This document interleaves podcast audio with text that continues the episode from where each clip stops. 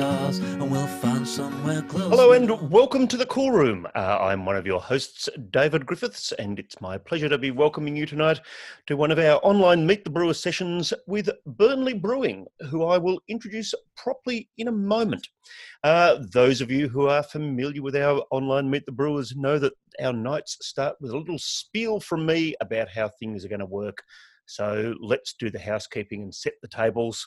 Uh, tonight's podcast is designed to be enjoyed both in the Zoom room live and as a recorded podcast with four specific beers from Burnley in your hands. Uh, so tonight you're going to need the Black Currant Gose, the Vienna Lager, the Grapefruit IPA, and the Reloaded NEIPA you can certainly enjoy it without those beers, but to maximize your experience, those are the four that you're going to need to have in your hands as we go along. And um, for people who are joining us in the Zoom room, we're going to be rattling along to get through all of these beers. So we don't expect you to uh, drink them all in the time that we have uh, available to us. So feel free to make yourselves a little tasting paddle and drink responsibly. And similarly, if you're listening in the podcast, uh, feel free to pause after each of the beers that we enjoy. We'll make it pretty clear when we're about to move from one beer to another, so that you can um, you can savor the beers and not feel like you need to rush. Um, a big thank you, as ever, to everyone who's joining us live and to new people, welcome. Hopefully, you have a great night with us.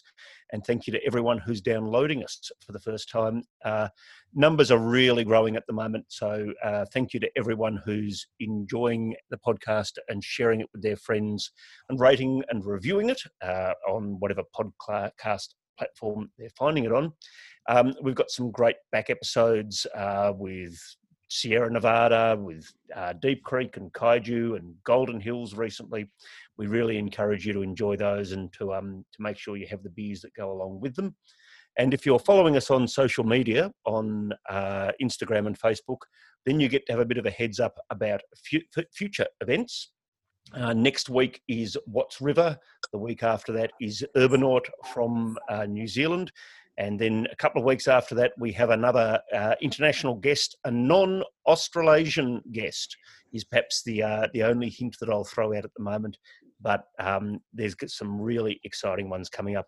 And we're also going to have a, just a bit of a catch up on Saturday night to celebrate some of the new beers that are in our online store, uh, the Cool Room podcast at Shopify, uh, because we've got five new beers from Batch in stock. We've got some new uh, La Sirène. We've got the uh, the big uh, Saison de Fleur, which is a honey saison uh, that they've made, and some other really exciting beers from Moondog and Bonehead. So if you're just looking for a place to hang out on Saturday night, check out our Facebook page and come and just sit around with us. It's not being recorded or anything, just an opportunity to have a few beers. Um, I think that's pretty much touched on everything we need to touch on. Our good friend Warren Wu is yet to join the room, but I have no doubt, even though I can't see him as I flip through the pages of people who are online uh, in the Zoom room, I'm sure Travis Bristow is out there somewhere. Hello, Travis. Do you feel like introducing our friends from Burnley and kicking us off for the night? Uh, hello, David. What's that? Hello. Um, just as you said that, David, we were um, interrupted with a little bit of a hum that came from Warren Wu's microphone as he logged in. Uh, so, uh, hello, Warren Wu. Hello. those that uh, had uh, this time.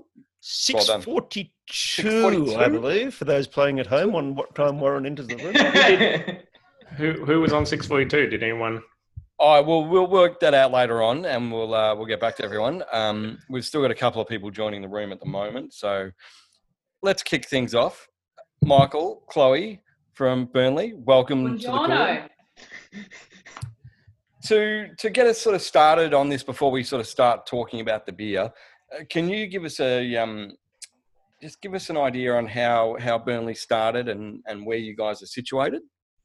Oh, um, Burnley started by um, the two owners, Neil and Phil, um, who have started a couple of cafes in their time. They always wanted to do a craft brewery. Um, and then they heard of a place on Bridge Road, Road where we are now, um, that was going to be up for lease.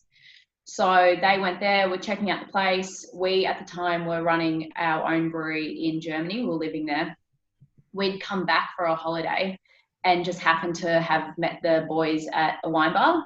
And the boys mentioned to Michael that they were interested in in starting their own brewery, and you know, it basically just got um, evolving and rolling to the fact where we kind of left Australia thinking that we might be moving back, but we had no solid plans because we were really happy with what our brewery was doing at the time. Got back to Germany, realized we effing hated it and wanted to come back to Australia. so we kind of um, were lucky enough that we'd kept contact with the boys where we said, we'll we'll definitely come back, help Burnley get onto its feet. And at that time, we thought we were going to be moving on to our own brewery. But then basically, we fell in love with what um, the boys wanted to create, which was good food, good independent beer, and a great hospo environment. And we kind of fell into that and um, haven't really left. Am I missing anything? No, it was meant to be like six months ago Yeah. yeah. set up, and now it's three years later, and we're still there. So Amazing. Yeah, and uh, yeah, for, for good reason though, because Yeah, we, we love it. That's the main thing. If you if the, the love's there, you're always going to sort of continue on that path, aren't you? yeah, definitely. We have a lot of sort of we have a lot of international listeners on this podcast. Can you explain to them where the brewery's situated? Paint us a picture on what it looks like and you know the location and that sort of thing. So I'm super biased about that because if I was going to start a cult, that would be my cult headquarters, 648 Bridge Road. Yeah, you haven't done that already. I tried once and I got shut down and I blame ScoMo. Um, so it's beautiful floor to ceiling glass. You drive past, originally it was an Italian shop. When you're driving past, you see um, four beautiful stainless steel bright tanks that we serve beer from. There's a massive Burnley Brewing sticker across the front. In days gone by, before COVID, we would have um, three tables at the front, umbrellas, um, fresh flowers. Um, and hops. and hops. Um, and it was just basically designed to be a, a local drinking spot originally before we before the um, wholesale side came onto it. It was meant to be your new local. We're in the same kind of neighbourhood as the Terminus. No, not the Terminus. The Royston, which is obviously seriously iconic, um, and a mountain goat and obviously some there's some incredible um, pubs down there but bridge road itself is kind of dying. When I was younger, it was a, a place to go shopping and it was a really cool place to go for outlet shops. And now it's become a bit of a craft beer hub. And we just kind of wanted to um, personify that and add add to the positive nature of how that street is kind of evolving. Well, actually, what's pretty cool with the pub as well is that when you come inside, you've got those four bright tanks in the front windows, but then in the back of the uh, of the um, restaurant as well, there's a, a small 500 liter brew house with uh, some more fermenters and bright tanks there. So you kind of like sit or stand, depends on what you're doing, uh, in the middle of, of tanks pretty much. Yeah, So the, the whole idea was to take the the mystery away from what is beer. How does it how does it go from a grain to a beer?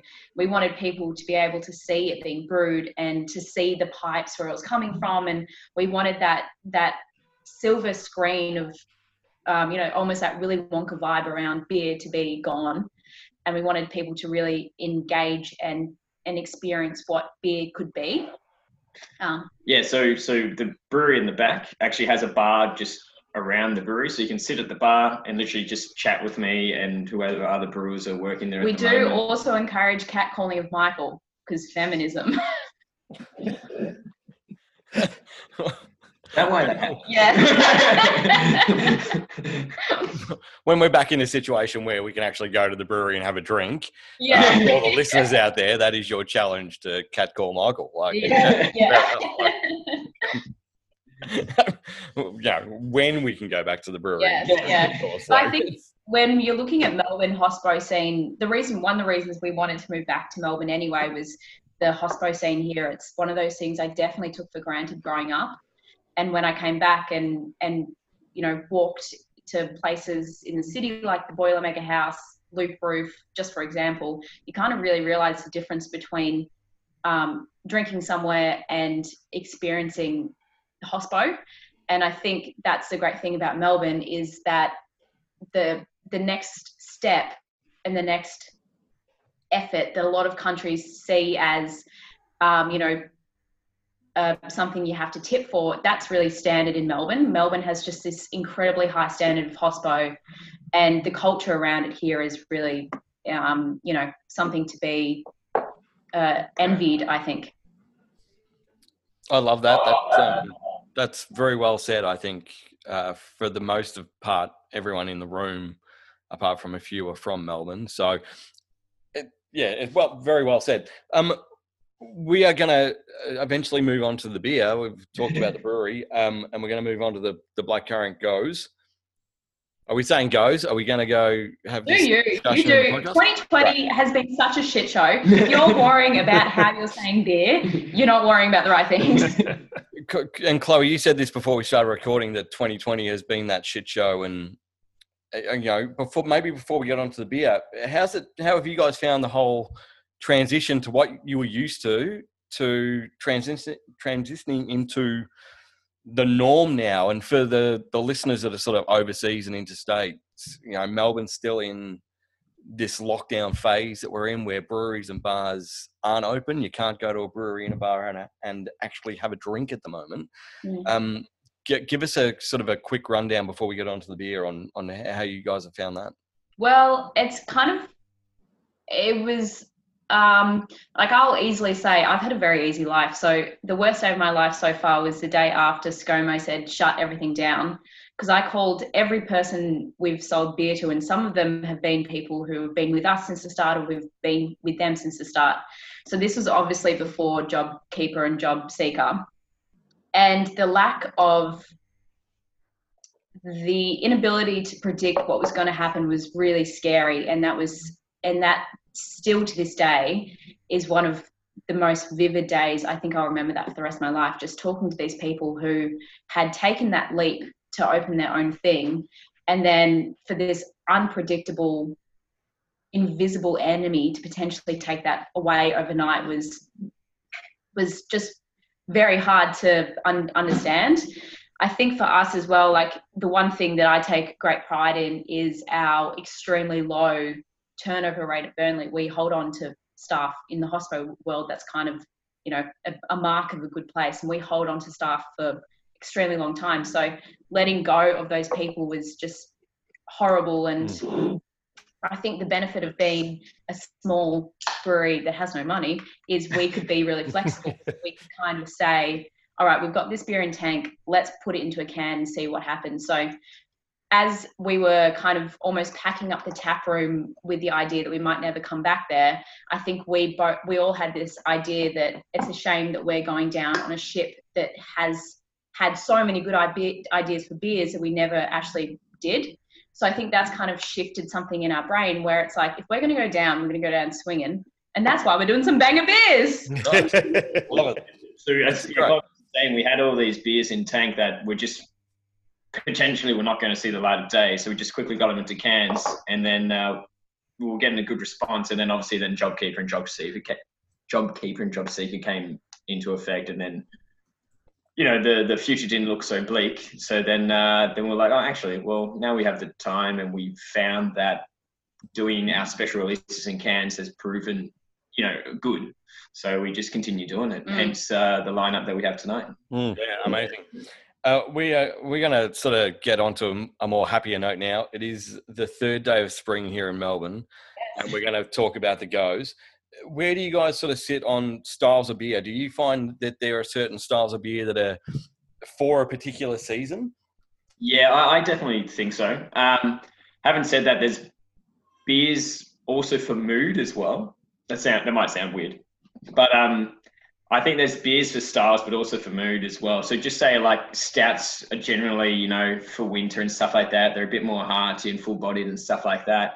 However, a dry stout that we recently um, released is actually a beer that I would love to have in the summer as opposed to winter because it's a dry, easy drinking, low ABV stout. So yeah, I think there are styles for different seasons. So for example, our, our blackcurrant gose, which I think we're starting with, is was actually a sour that was designed for winter. Um, we'll get onto that in a little bit, but I, I, I'm a strong believer in the uh, different seasonal beers. Um, do you have any beers that you? So I go I go more for mood. Like I can smash a stout at any point in, of the year. And but if I'm not feeling it, I'm not feeling it. I always just go off the mood. I think um, if I'm just looking normally where I drink is on our balcony here. And if it's windy weather, I want to feel like I'm in Ireland waiting for my husband to come home from World War II. So I like to have like a really deep stout or something that's like a little bit heavier and chunkier. And if it's nice spring weather, obviously I like to have something that's a little bit more fruity and light. So I'm more um, feeling, but I think you're more seasoned. Do you wish I was older? No, Is that- let me live my fantasy. Let me live It's my coming to light here. That's a question for another time. Yeah. yeah. yeah. Um, let's let's talk about the blackcurrant goes. Um, this beer is, it. I mean, I poured it out of the can and it is bright red. I mean, the, it's probably the same color as my jumper, actually. Um, what made you choose blackcurrant for it? Um, as I was saying, so like this, we always want to have like a couple of sours on tap at our um, tap room. Um, and as soon as the obviously tap room couldn't have uh, couldn't have customers and anything like that, we wanted to get a sour into cans. But then we'll, you know, throwing around a few ideas and stuff like that. And this was coming off the back of our Mandarin Gose, which has real, you know, summer vibes and stuff like that.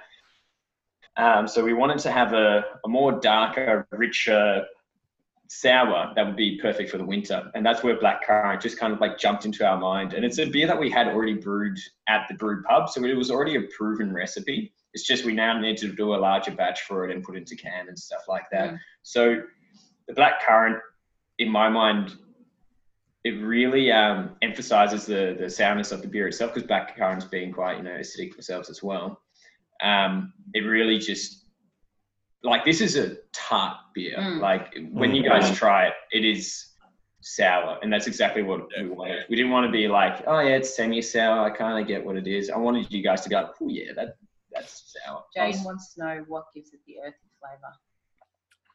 It's, it's excellent when you read the questions yourselves and we just get to sit back and let the room run Oh, itself. is that not what I'm it's, it's fantastic. That's great. It's- it's- Um, I self-direct as well. earthy notes could come from uh, the hops themselves. I what did I use in that? That's a good question. I actually just used it was an English hop, so earthy notes could definitely come from that. But then also, uh, yeah, I guess the fruit themselves as well. Mm. The base of the beer doesn't have any earthy notes. It's just a wheat and pilsner malts, uh, as well as some well salt for a gose style. Um, but it would be definitely coming from from the, the fruit itself. Citra, I think James just said probably. I was just about to say that. Citra on the Someone can. in the room just. on the can?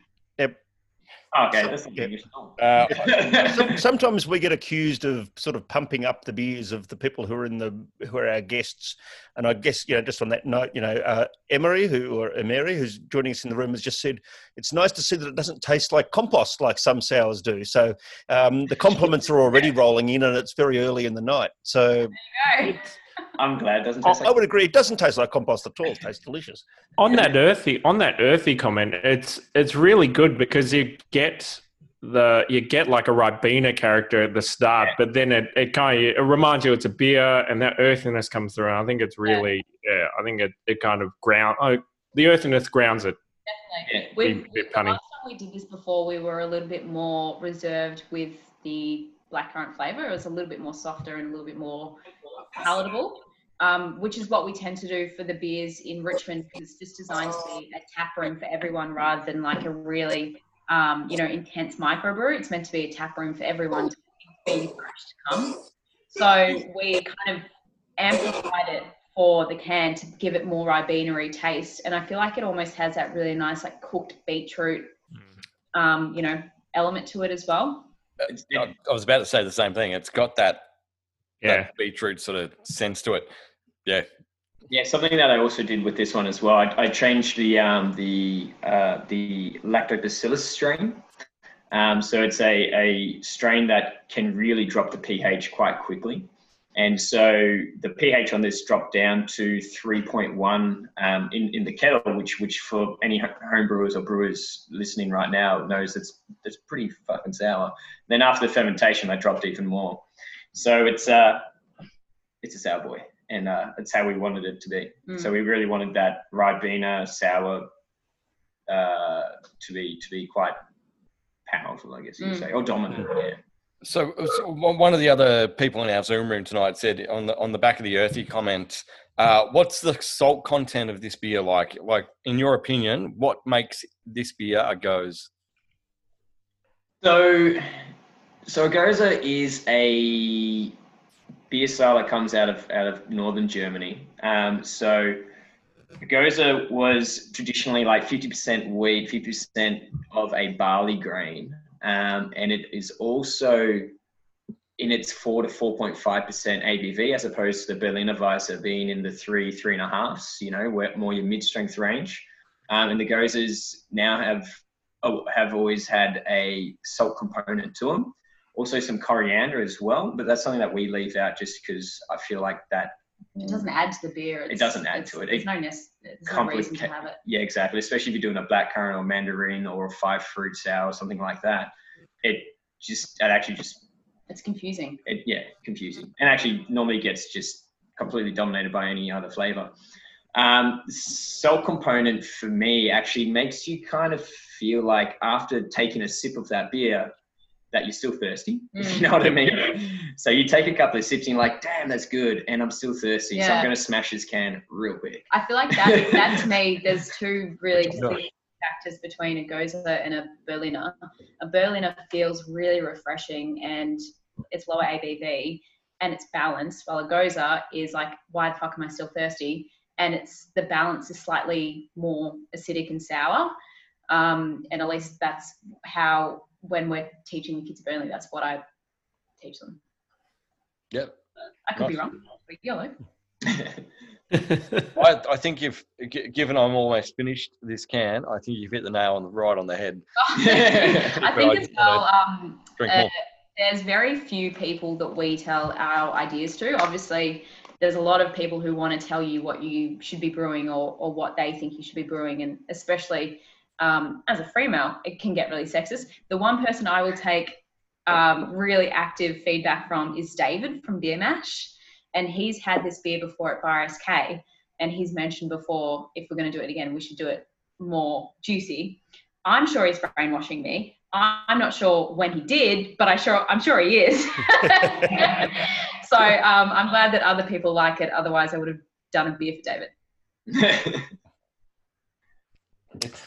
on on the point that um the, the beer for seasons uh, discussion from earlier, I, this it feel this feels all year round. I don't know. I know I know where you're coming with that black currant, and it kind of has a, a like a black forest kind of darker Yeah. element to it. But I mean that berry character is uh, always has that hint of summer to it. It always kind of speaks of summer, so you could Yeah. see it.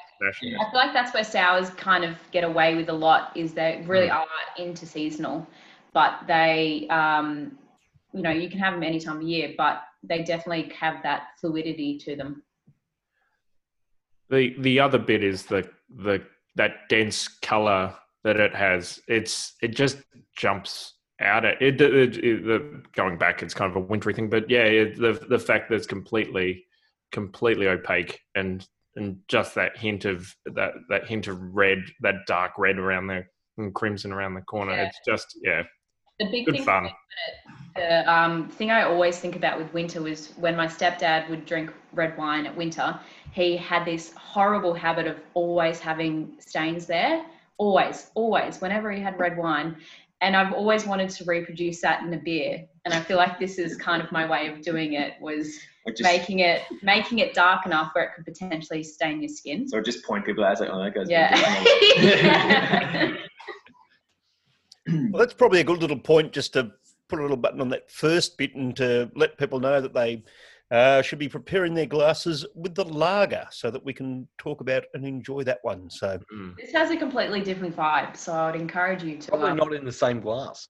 Yeah. Yeah. I encourage you to have a big glass of water. I'm looking at my glass now, and this red tinge to the glass.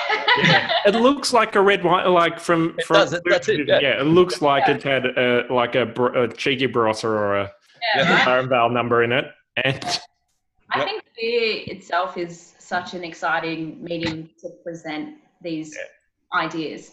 And I think that's what mm. a sour does really well is that it is so bendable that you can really present something that is slightly uncomfortable to a lot of people, like a glass of blood. And then people get excited to, eh, to try it. So I think that's one thing that I'm really proud about this beer is a lot of people have been really willing to try it. And I think it's because we've kind of wrapped it as a sour. Yeah. Next. Uh, the, the, in these dead times where everyone's catching up and kind of getting on to the next beer, I like to talk shit about stuff that I'm doing because. Or we could just go on with the show. Yeah, We yeah, could, or we can um, get on with the show. We could, but you know, let's leave to people, let's give people time. I'm doing I'm doing a, a pet nat like a cloudy sparkling wine uh, next year. I'm planning on hopping it. I think it's just gonna fuck with people's heads like completely, and it's long it's along those same lines, like a wine.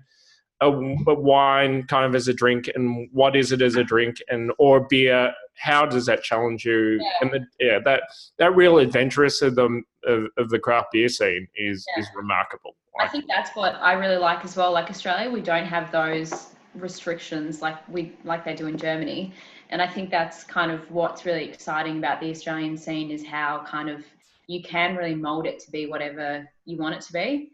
Um, and yes, for whoever said five dollar growlers, we are doing them at Richmond, six four eight Bridge Road. Yeah, get the plug in. Five That's dollar no gra- shame get plugs in, yeah. Five dollar growler, that's sick. Yeah. Um, I think it's a. Um, I think it's a. Uh, is it a, a, a, a Father's Day special? nah, it's a YOLO special. Ah, that's cool. That's that's torture. Like it's it's way more than five k's away. Yes, That's what I was thinking. That, that's the thing. It's more than five k's from where I am. But I've got to tell you, there's a bottle shop that's open up near us called the Burnley, which is schmick. It's so beautiful. It's a drive-through, and I fucking love drive-through. Um, and they've been advertising free beer, so that's free beer from the Burnley, the bottle shop. We're not giving free beer. Yeah, it's it's actually a really interesting point that I've raised with a few of the reps, which is that you know for people who are actually trying to make money out of selling beer at the moment, it's a difficult market to work in because when you've got people and there are some other breweries giving free beer away, yeah, yeah. uh, if you're trying to sustain a business, you know, without that, it's um it's very tricky. So I guess on that note, a shout out to everyone who's supporting uh, local businesses by Yes, paying for beer and not just grabbing the the, Yeah. the freebies. Genuinely, I mean that makes a big difference. But is, if you are in the five kilometre, definitely go to Burnley. That bottle shop is beautiful. Uh, We'll be out of lockdown at the end of next weekend. It'll be Yeah, fine. yeah. That's, Yeah, that's the it'll be- freedom protester this Sunday. That's going to mean something, right? Right, Oh, man. hopefully And on that note, let's the- let's move on to the next beer. So I'm hoping in that little interim period, everyone's opened up their can of the lager, and Warren Wu is going to lead the reins to talk us through this one. So we've we've we it's been a great run of uh, of lagered beers, like the the cold ferment beers that we've had recent we've had recently and across the podcast, and this, I think this continues on.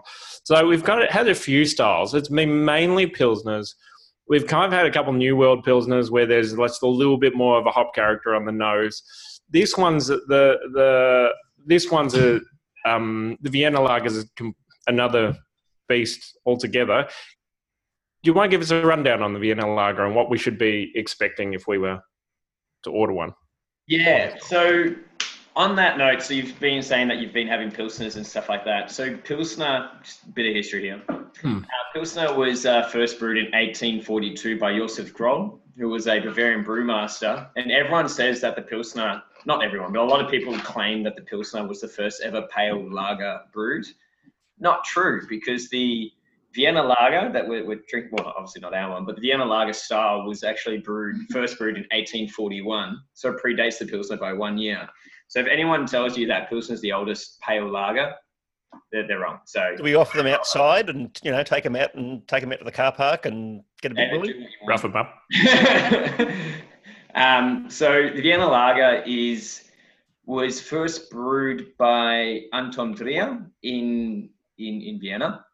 So actually, pretty funny story about that. So Anton Dreher and Gabriel Sedlmayr, they were two uh, European brewers that, after finishing their brewer and maltster apprenticeship, they used to have to do what's called a Wanderung, um, which is literally, I guess, translated as a wandering, walking sort of thing. So mm-hmm. what they have to do for, I think it's 18 months, they have to travel around Europe, tr- visit lots of different breweries, work in those breweries for no pay, but they get board and food, and you gain work experience for those 18 months. Yeah, that's the in in the, I think the journeyman system is the being a journeyman. I think is Yeah. Mm. I, I, as far as I know. Yeah, so if you're a carpenter, you do the same thing. Yeah, yeah, exactly. back in the day, yeah, uh, which is awesome. I think uh, there's something really romantic about that. Yeah, I, I think so too. So this is what they were doing, and so they found themselves in um, in London during the Industrial Revolution, and during that time, um, the English were just uh, developing indirect kilning, which meant that they were able to dry malts without burning them. So they were able to get these nice, well dried malts without getting too much color. So they were getting these pale malts out.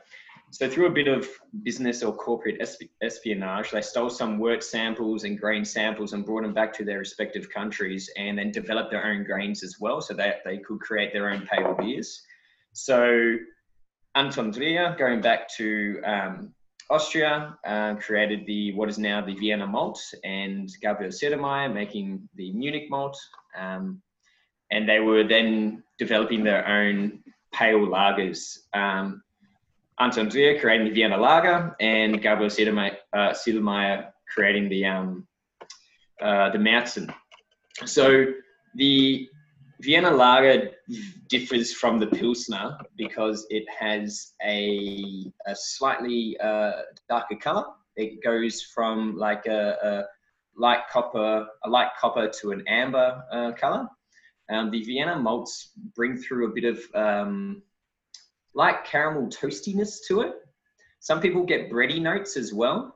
They're still using noble hops like the traditional Pilsner would as well. Um, however, those hops are a lot toned down. So the traditional Pilsner, um, which is uh, now, well, traditional Pilsner um, would have had 40 IBUs. Nowadays, the, the Pilsners are in the your 25 to 26 IBUs, but the traditional one would have been 40. Um, and Vienna Lager was a bit lower as well, and you had 20 IBUs. Oh, sorry. Also, IBUs is International Bitterness Units for people that don't know what that means. It's how brewers um, measure bitterness in beer. So the summary is they're different beers. Different beers. sorry. I get on sorry. I find the history fascinating, and that's kind of one of the things which which Germany has in its in its beer making it, it- shit tons of. Like history is is it's at the very heart of what they do. Is that kind of something that can be missed? Like you you've been there and you've you've worked within the system and you've uh, grown an appreciation for that. Is that something that can be missed? Guys, on the flip side of our conversation regarding you know the experimentation you can do here do you kind of do you, do you have a sense of that that history missing that history now that you're back Yeah, no, I, I definitely do, which which you can actually see in our beer styles, really. So our core range is the Vienna Lager, a, a Bavarian Helles, um, and then a Pale Ale. So of our three core range beers, um, two of them are traditional German or traditional European style beers. It is something that I do miss because it's what I was trained on, what I grew up loving. Um, and actually, to be the first ever top fermenting beer that I brewed commercially was, uh, apart from a wheat beer in Germany, was was actually our pale ale here in, in, in Australia. So I, I, my entire professional brewing career was always lagers. So um, it's something that I do miss, but it's just because I, I just fucking love lagers. But I just like the simplicity of them, you know. I think they're great. There's also the flip side of because that is their tradition. It's really like beer is Yeah. held in really, really high regard. There's no room for not improvement, but experimentation. It's like beer with, um, for example, like peach in it is a beer-like drink. It's no longer a beer. So the the importance they placed on tradition for this 2020 is a little bit hard to deal with if you are looking to make a make a change in the brewery in the brewing world because their beer is so cheap, so good. So why would they go against something else and, tr- and maybe try a beer that they didn't like? Like it's there's no there's no reason to experiment with something if you're happy with how it is. Well, I, th- I think you say it best is that craft beer was born out of like a revolution, pretty much. Because in America, obviously, there was just nothing but shit beer before before the craft beer scene Mm. um, uh, came about.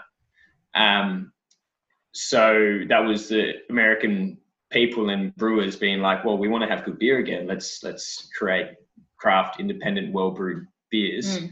Um, but Germany already has that. They Mm. already have well crafted beers that are cheap. So there's no point to have a, a, a revolution there, really. Mm. Um, having said that, though, as Chloe said, a friend of mine has a brewery in Bavaria, um, and he wanted to brew a lemongrass wheat beer. So really, nothing too crazy. It's not like the oat cream ale, triple fruited IPAs that we're seeing and stuff like that. It's literally a wheat beer with a little bit of lemongrass in the whirlpool, and the brewers band, brewers, whatever they call themselves, um, they told him, "No, you can't do it. It's it's not allowed. It's got a, a fifth ingredient in there. You you can't do it. And if you do do it, we'll tell you to pull it off the shelves and you have to dump it." So Wow. yeah, so in some states in Germany, they're really strict on their on their stuff, and it really does stunt creativity. Yeah. So Yeah. one aspect being here in Australia, we're really grateful to be able to experiment um, with all sorts of ingredients and stuff like that. Um, but there's still always a, a special spot in my heart for for your traditional lagers Yeah. and beers and stuff like that. Do do we are we in Australia now seeing like we uh, people have been to Germany and brewers who have who have kind of travelled over there. A lot of them, what a common thing that they all say is that that as soon as you've tried a lager, one of the lager varieties in Germany, you just get it. They just Yeah, get yeah. that, that that freshness and that Yeah. straight out of the tank, that that that kind of real brightness that you get. You don't necessarily see after it's been on a ship and travelled all over Definitely. here. Um, are we starting to see in mm, in the Australian craft market those type of beers? Do you think? I think this is. I think this kind of gives gives you a really great sense of it. But but yeah, are we seeing more of that? Is that something that that? I think so. Like, obviously, I'm, I'm incredibly biased for our beers, Mhm. so I think we produce it. But I think it it's definitely in the eye of the beholder. So my experiences with German beers are like al- almost expanding almost five ish years. Mm. Um, so I've had all these like really personal experiences with like drinking Bitburger for the first time. I knew exactly where I was the first time I had Bitburger. I knew exactly the first time all these beers. So I've got these really strong memories associated with lagers. I'm not sure if a lot of other drinkers have them, and if they do have them, what they look like. Because obviously everything's so different for everyone. A lot of per- people's first beer have a per- first lager experience might be Oktoberfest.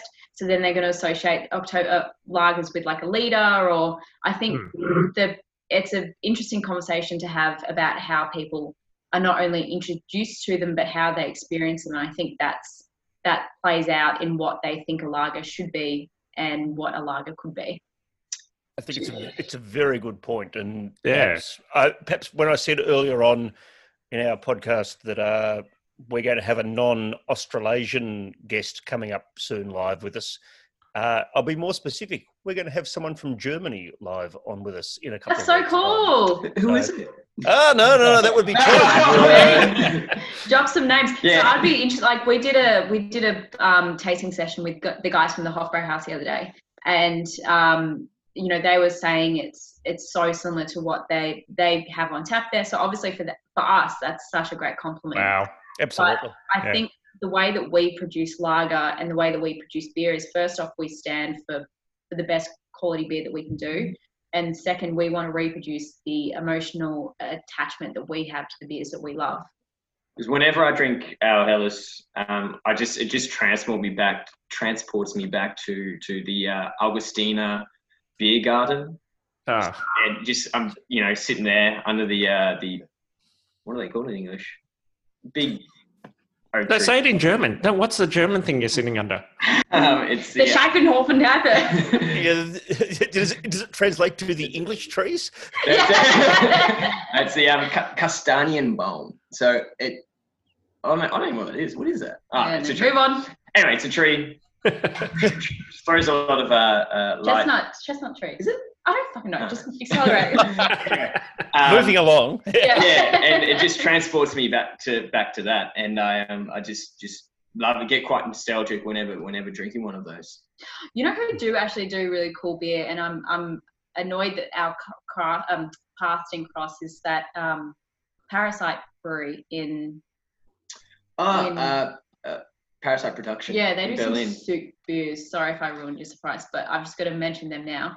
They're doing some sick beers. It's cool seeing um, Australians kind of Da- David scribbled. David's taking notes. Taking notes. I, wanted- I saw him make that. I was like, wait, hang on, is that who it is? No, no. it's Um, cool seeing. oh, maybe. uh, We're not saying. I think Australia is is um, you know, and this kind of it took me leaving it to really realize is Is it? Well, oh sorry, sorry, I'm so sorry. I could have I could have kept my beautiful mouth shut, but I couldn't. Um, yeah, I think Australia is really interesting in the way that um, we're we're quite fearless when it comes to food and drink. And Mm-hmm. for two Australians to go over to Germany and be like, I'm going to open a craft brewery, it's like, why? Because you don't want to, that's why. I was going to ask that question sooner or later, but Yeah. it's, uh, I mean, in a, in a really positive way, but it must be the most amazing experience to sort of go over there and. What did the neighbours say that first day when you sort of moved? in? what we're going to Well, do? our neighbours thought um, we had a drinking problem. So And they it's not- weren't wrong. It's not Well, wrong. they were German. it's just hurtful that they said that. Um, yeah, I don't know. I think it was very. It was something that only we could have done at that time and place. Like it was, you know, know. we were like- young enough to believe that we could. Do you think it was the young bit? Is, is the is the youthfulness bit important? Like you just It's- sort of it's- yes, yeah. It's the audacity to go to Germany to show them to Yeah. brew beer. Like, Yeah. so I think that's um, yeah. I don't know. I don't know why, but um, no, it was it was it was good we because kind of fell so into it. yeah, pretty much. So uh, we moved. Well, I moved to Germany and Chloe uh, followed. so I moved to Germany to, to do my and maltster apprenticeship. Um, and once that was finished, I wanted to continue learning and gaining my experience in different breweries around Germany and stuff like that. Um, and then after brewing the same beers over and over again, we just started missing uh, pale ales, IPAs. Um, Like the stuff that we take for granted. yeah, we really saw that there was a hole in the market. The reason there's a hole in the market is people don't really need it. But we would make beers for um, our well, us and Um, our friends. yeah us and our friends, and essentially we would drink drink them every I don't want to say day because it sounds like I've got a problem, but we would drink them every day on a friend's balcony, and essentially we just whittled it down to the point where we knew we we we, we wanted to do these three beers, and we just kind of fell into it. But I think that's what we thought was going to happen when we came back to Australia was we were going to see that there was something missing in the market. But I mean, there's so many incredible breweries out there today that it kind of made us not need to. Yeah, it's a really interesting reflection. Mm, yeah. particularly given some of the recent guests that we've had on who, you know, so with our friends from Golden Hills the other day, who I think, you know, had the broadest sort of spectrum of beers, although I've got to say, so we had 12 different beers from them. We've got eight different beers from you guys in our Mm. tasting packs. It's, we could have had that many more. It just happened to be that those were the ones that were fresh and ready to go out the door. It's, um, Yeah. is We that, is that the beauty of having a brew pub that you can sort of keep rotating things through and you've almost got Definitely, Yeah. the- definitely. definitely. So, so yeah, definitely. So, as, as I was saying, so in this last brew that I worked at in Germany, I literally brewed three different beers. It was a Helles, a Pilsner, and a Weizen, and that was pretty much it. so, and brewing that for years at a time, it's just like, ah, I want a pale ale. like, so yeah, it's pretty much where Mm. we. Just So we honestly that. used to go to Berlin as a respite. It was that place that we would go to, you know, to have food that wasn't German food, and because German uh, Berlin itself is just so multicultural con- compared to the rest of Germany. It's like its own little country. And um, Wolfman, I've got a surprise for you when this chat is over. We're doing it again, baby. For anyone asking, Wolfgang said, what about the lemon drop NEIPA? We're re-brewing that. Wolfgang, Ooh. Wolfman. So Oh, that's uh, that's Shannon. Yeah, that's Shannon. nice brewer. one, Shannon. With that in mind, it is a horrible beer. Um, I think it's- Actually, But it doesn't taste like compost. so- yeah. um, anyway, I've just derailed the kiwi this. to that. to Yeah, the I've derailed this conversation. What was the question? What was the question? Where, what are we No, I think you you did it. Oh, That's great. Yeah, well, the question the question was answered like 25 minutes ago. But we just had fun like going through what you, you guys are talking about. I think the question was about um, I think I was just discussing how about lagers and how you might Oh no, I can't even remember. Wow. Yeah. But, but did- my, my the next thing, well, the next thing, and what that question was perhaps leading to is, do you think the Australian market will ever dive into that lager? That like, will they ever come back from from NEIPAs and triple hopped IPAs? I hope there Come back to mainly because if it does, guess who's suddenly cool brewery? No, 'cause that's never going to happen. Um, but I, I think the the reason the massive problem that we have, especially in Melbourne, is a lot of people's first introduction to lager was VB and Carlton, and so they have that really guttural experience of of their dad drinking a beer, drinking it, hating it, and um, you know thinking writing off that style forever. Hmm. So I think when I'm talking to people and I want them to try our our lager, they always say like, "Oh no, I don't," and it's normally because they've got had that really bad first experience, which I totally understand. Like, why would you try it again if you know you don't like it when there's so many other incredible styles in the market? I do hope it comes around because Chloe will be busy. something that I love. yeah, something, something that I love about um is like a traditional German Helles is that you can't hide anything. So yeah, there's there's not a massive amount of dry hops. There's not a massive Mm. amount of roasted malts. There's if you make a mistake in fermentation and keeping that yeast happy, you're you're going to get some slight sulfury tones and stuff like that, and that's not meant to be there. You might you might have a yeast that doesn't completely me- remetabolize the diacetyl and stuff like that, and that you can't hide in a Helles. So what what one of my teachers always said, if you want to, uh, first off, he said a good brewer brews good beer. The best brewer brews a consistent beer, and the best brewer brews a consistent Helles. Because if you can nail a Helles, then then you, you've got it. That's a How do you say that in German? Sorry. yeah. How do you say that in German? I imagine it sounds slightly more, you know. He always says The word you're looking for is angry. um, ein gute, uh, what did he say again? Ein guter Brau braut gutes Bier. Die beste Brau braut, or der best- beste Brau braut ein consistent. Fuck, I don't know anymore. Shit. Yeah, see? Embarrassing. Oh my god. You've lost your German pass, you can no longer brew beers. But the cool thing that um we're doing at Burnley is we're introducing a whole lager series. So I'm aware people don't want them, but we are brewing them. So Have you seen a, have you have you noticed a shift of late where where you know there are quite a number of craft breweries here in Melbourne and Mm, across Australia that are brewing lagers? yeah, definitely. kind of feel like maybe your lager series it's it's going to arrive at the exact right time that um we're in- we're going to you know moving on to that lager thing. Maybe, but also well, no, not- well, because actually- we're not a lucky brewery. but I, maybe you never know. I think predicting what's going to happen in this market is is is going to eventually screw you over because it's such an unpredictable market, and that's what I really like about it. Is you can brew to what you want to drink, or you can brew to what is in fashion. And I think if you just brew to what you want to drink, eventually people turn around and say, "Hey, there's actually really good beers," and give them a mm. shot. So that's kind of the the inspiration behind our lager series. Is there's um, a, an element to Burnley where we want to be producing beers that we want to drink, and most of our staff want to be drinking lagers. So Did you did you want to expand on your uh, on your lager series thing? Like what what does the lager series? Oh, involve? sure. So um, we've got a fantastic um, PR person at our tap room. We used to have two, but we had to let one go due to COVID. And um, we always used to sign off our, our meetings with Take it esse. So, in an effort to be um, cool to a 22 year old, I've named this beer Take It Easy.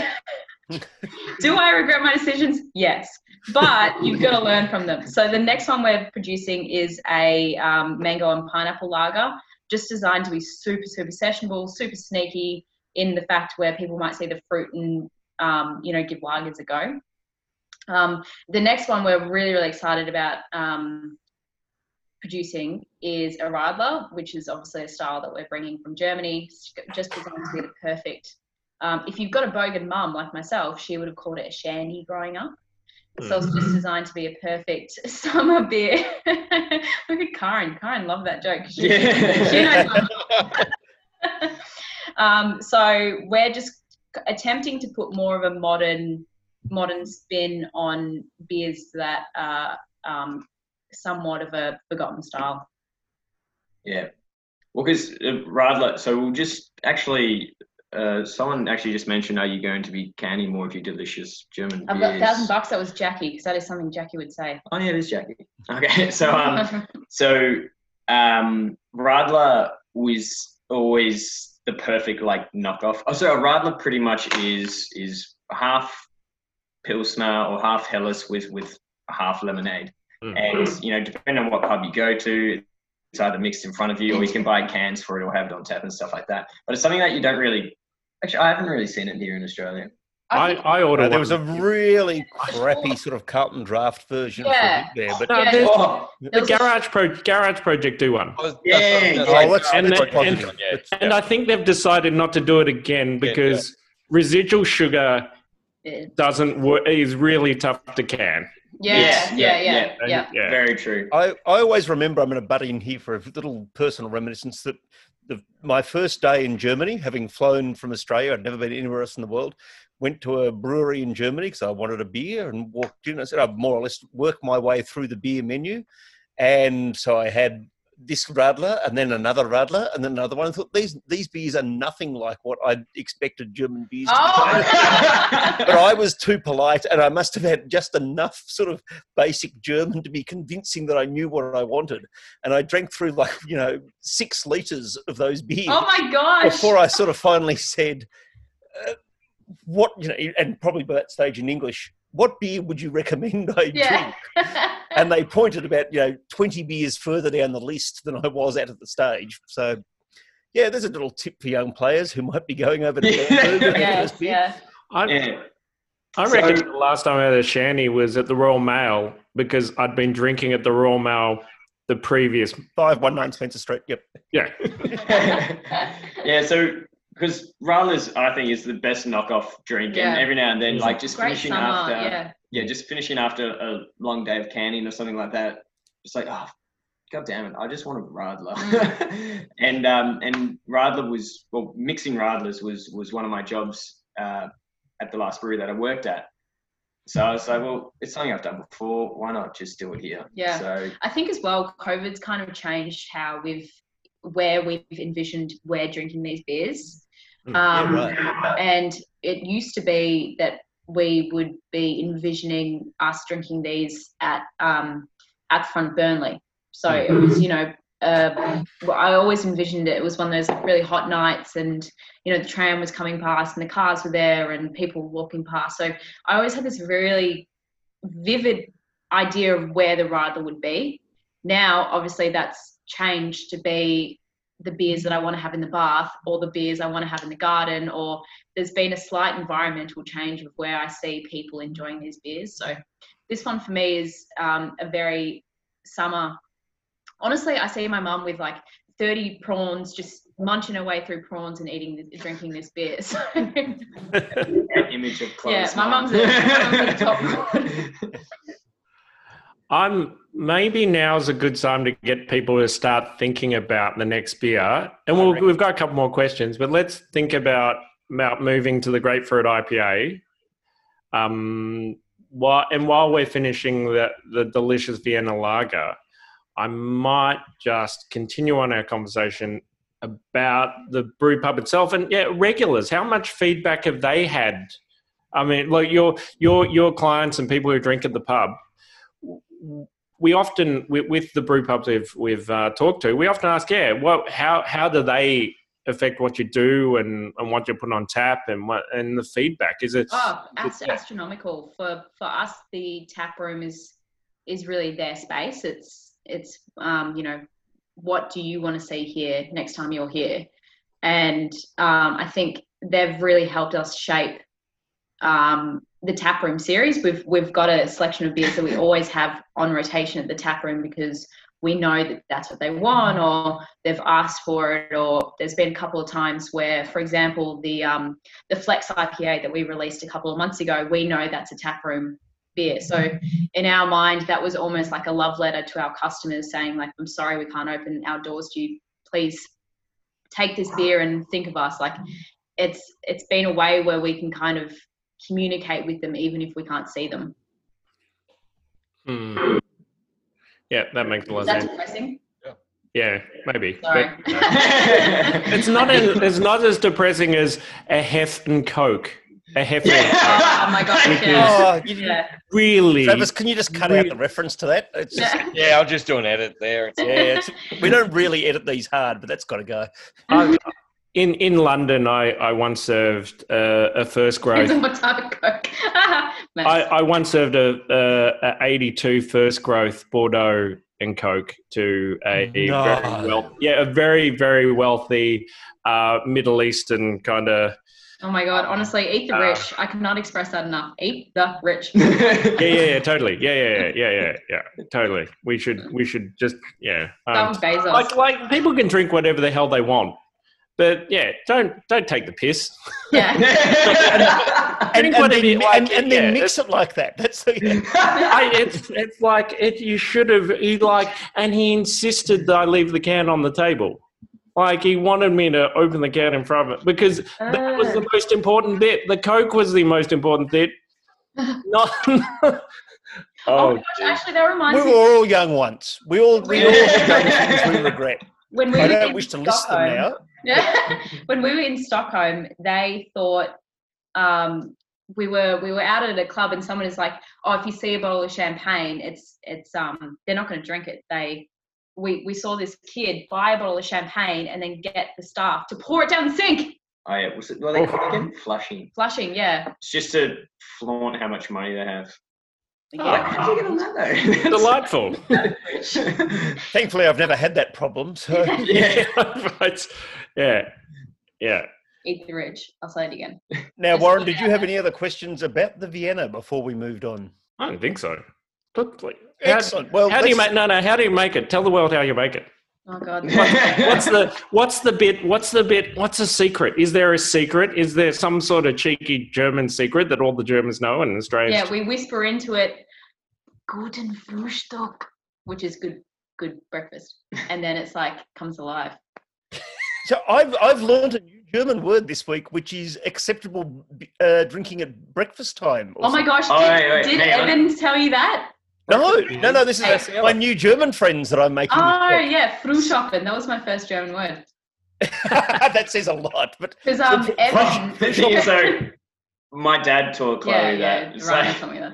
Um, before you step inside this house, Yeah. you need to learn food shopping. no, you ain't wrong. we Evan, who's the um one of the reps for Fixation, he loves lagers, and he was drinking one before midday and sent me a photo. He's like, "Oh, I hope you're not judging." I was like, "Bruh, that is literally a cultural icon. Like, you've got a fruit, you got a fruit shop. What what is Sunday for if not fruit shopping?" well, that, that was the whole negotiation about having people, you know, from Germany live in this room effectively yes, while yeah. we're at six thirty in Melbourne time. And, it's like, and I said, "Is that Ah. okay?" And they said, and they said, "Fruit shopping." And it was like, what do you mean you're going fruit shopping? I mean, you know, didn't know you're from North Bendigo and you dropped your G's. there's, there's actually a couple of good questions in the um. yeah in the- there is some good questions yeah i'm So- just gonna let you guys handle that Yeah, what's what's the turnover time? So our lagers take um, six to eight weeks. So we have a primary fermentation that goes for seven to ten days. six to Ah. eight weeks Yeah. So we're very stupid in the fact that we take pride in making good beer. We could turn six that to out eight quicker. weeks though We could turn that out quicker if we didn't want to make good beer. Obviously, the priority is always egg. Because because a um a, a, a so yeah so six to eight weeks because the primary fermentation um takes uh yeah seven to ten days um depending on how on your yeast health, really, which is number one tip Max asked. I'll get onto that in a sec. Um, and then you have a lager time because the whole point of lagering is for the yeast to remetabolize even further some byproducts of the fermentation, such as sulfur diacetyl acetaldehyde and stuff like that. Mm. Um, and that that what is four to six weeks of lagering is um, they show signs of like a third of each of those um, byproducts being reduced even further. Um, so the number one tip is just yeast health because if your yeast is happy, there's going to be a very small amount of um, lag phase. There's Um, so many hashtags that I'm not going to use. When I'm yeah. Lag phase is an awesome one. Uh, You should. yeah, even Yes. just yeast health, I'm a bit dodgy on. So yeah, um, so the lag time is going to be extremely reduced, which means that the yeast is going to be healthy. It's going to go through a really good ex- exponential and growth phase Mhm. slash growth phase, depends how you want to say it. Um, and then towards the end of fermentation, those byproducts will be remetabolized real well and quickly, which means that you're you won't have a need for a diacetyl rest. A lot of breweries actually raise the temperature of a lager towards the end to have what's called a diacetyl rest to remetabolize that diacetyl. But if your yeast is healthy, you don't need to do that, and you keep it nice and cold. What yeast to use, Wolfman? I'm not telling you. Mhm. So. Um, so that's that's pretty much it. The biggest tip is seriously keep your yeast healthy, have the right cell count, so you're 25 to 30 million cells per milliliter. Um, you want your oxygen to be right, so it's in the right environments. You want to be at eight to nine grams per liter. That's that's it. It sounds so simple. I don't understand why I've never brewed a good lager before. And time, and time. Yeah. Um, That's did, the- did- the so back back to Wolfman's question, uh, just really quickly. Did you bring yeast through customs and not declare it? at the risk of incriminating ourselves, no, Yeah, no comment. who's Who the- But there's the signed risk you of- on? Who signed you on? We can edit this out later. If Yeah, we can edit this out. Just let us know. You can, you can just give us a thumbs up or something like Yeah. that. If you, you know, that the- I'll put it in Now- an emoji. Yeah. now let's let's move on because we're conscious that we've already you know that you've got other duties that you might need to attend to Yeah, and we've still got Michael- two more beers to get Michael through can pop so out and do the thing. It will take like 10 minutes and then he can join us again. so michael's going to go and do uh, trivia which Yeah. is a fantastic little break if you enjoy trivia and you'd like to hear me asking you trivia questions Now, feel now free to look for david griffiths for city of melbourne where i'm running for the city of melbourne council I'm Oh, running geez. a uh, trivia quiz in two weeks' time. So there you go. That's the most shameless plug we've ever managed yet. That's Is that the council you're running for? David. I'll, I'll tape. I'll do a little link for that for people who really have nothing else to do on Saturday nights. Mel- Melbourne, Ci- Melbourne City, Chloe. Oh, really? Yeah, really. Damn, that's sick. Let's just move on before we go down a particularly uh, political. There's a hole there's a lot of sick So- things about it, Chloe, but I don't know. So the next beer that we're having is the grapefruit IPA. So there's Yeah. a couple of IPAs contained in people's tasting packs. Remembering you can buy tasting packs for future events through the Shopify uh, account that we have.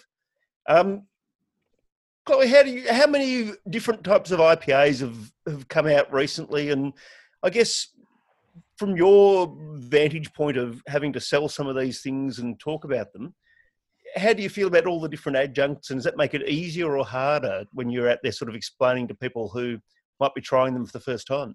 It kind of depends. I feel like Burnley, it's uh, Burnley as a brewery, our um, we're not really known for our IPAs. Like we'll just essentially talking about lagers for almost an hour.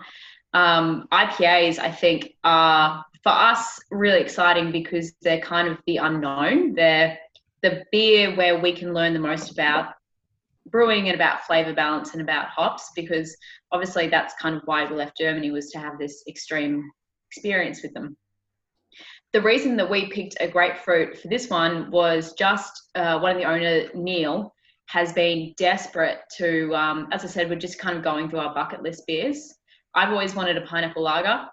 hence why I got a pineapple lager. He's always wanted a grapefruit IPA. So we're going down with the beers that we want.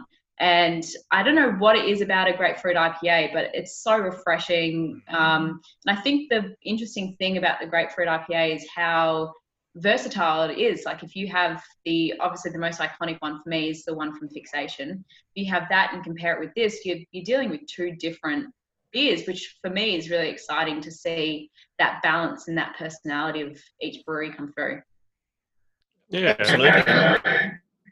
I, I reckon my my favorite adjunct IPA was the first one I've tried, the first grapefruit I tried, and that was oh, actually no, David Griffith bought that case to going away that we were out on. What a great. uh, What a hero. edit it, Travis, was the Elvis one. It was um Oh, Elvis Juice. Elvis, Elvis juice. juice. Yes, Yeah, yes, yes. Okay. Yeah. So when Yeah. we were in um, Germany, one of the only beers that we could readily get was Elvis Juice. So uh, That's not a we- bad thing. That's kind No, of it's great. We used to get a box a month from um, uh, Brewdog, Hmm. and when we had saved enough, we used to get a box from Omipolo. So it was Mm. something about that grapefruit beer that we used to drink when we were walking along um, the river, or you know, drinking outside in Germany is okay. Um, and there's something about it that I feel like a lot of people are really introduced to how complex I, IPAs can be via grapefruit because you can kind of realize that hops are so so interesting when you layer them and add something that's kind of unpredicted. And I think Yeah. grapefruit's a really good kind of ship to deliver these new flavors on. And, and this is a beer that definitely tastes like grapefruit. But I Mm, guess a bit like the Elvis juice, that if you were giving it to someone who wasn't a craft beer drinker and said, Here, have a good beer, Yeah. they would happily drink this. yeah, And then you could definitely. Go, oh, did you realize this had grapefruit in it? yeah. And then they go, oh, hang on, can you put things? Whereas we used to do that with the Elvis juice, but people go, oh, no, I don't want beer with fruit in it. Mm. But- I, th- I think, sorry, I interrupted. The um, one of the goals that we've always had uh, for our beers is obviously making the best beers that we possibly could, but it's also introducing people into beers for the first time. A lot of people come to Burnley and they've only ever had, you know, really high commercially made beer, or they've, um, you know, not ever had it because of certain things. And I think our method of making beers is essentially getting one beer that somebody likes and then kind of tricking them into liking other ones. Absolutely. And I think grapefruit IPA is a really easy kind of sell for people who are scared of beer. Yeah. Because it contains all those fantastic flavors. I mean, Exactly. if you were to, if you were at a tasting for people who basically never drank craft beer or particularly never drank Burnley before, how would you talk them through this beer? What flavors? What's coming through that's actually from the hops and rather than the grapefruit? You know, give us your little spiel about this one. I always find um, tasting sessions kind of difficult because I absolutely love doing I'm sorry that we. I should have given you a heads up an No, hour no, and a half ago. I, That's. I absolutely love doing them, but I've found over the couple of the couple of years I've done them, they can be really isolating because if you say you should be tasting X, Y, Z, and somebody's not tasting them, it automatically puts people on the back foot. So I think tasting beers and learning how to communicate what you're tasting is something that's an evolving art. I had this problem last year where I lost a lot of the taste, um, that a lot of my taste sensations, but I still Mm. had that um, communication skill and I still had that idea of what the beer, beer felt like in my in my mouth. So whenever we are doing tasting sessions, we always encourage people to to just shout out words with what you're tasting because there's no wrong answers. Well, why don't we get everyone in the Zoom room to type the word that they're tasting there? Because I reckon that's a really good idea. I think it's a really good idea for let people express what they're feeling. No judgment, except Yeah, if you say cheese or compost. well, compost is not the word we're looking for. yeah that's why i really like beer is is it is really hard for people to also it's a comfort thing right it's if i say something and you're not tasting it that's like i don't want to be accused of not knowing what i'm talking about so we always try and flip these um, tasting sessions on their head rather than me telling what you you should be trying. I'm curious what you're getting and what you're experiencing. And I think because a lot of people have emotional connections with certain things. I my grandma used to have a grapefruit tree, so I used to effing hate grapefruit and I still kind of hate it because she used to make me eat it. So I have this sensation of knowing what grapefruit feels like and I associate it with that memory. But I think if I was just going to give people buzzwords, everyone's mentioning the buzzwords that I would say is just like a zesty, Mm. poppy, funky beer. Yep. That makes a lot of sense. Yeah. The the emotional connections, kind of that thing that, like when you said Bitburger, it took me directly back to when I the first one I ever had, and it was in a it's it was at Durham in Richmond, which was a cocktail bar that used Yes. to be there. Yeah, and that was the first time I had one, and I just didn't feel like a cocktail bar. I smashed a million Bitburgers. Yeah.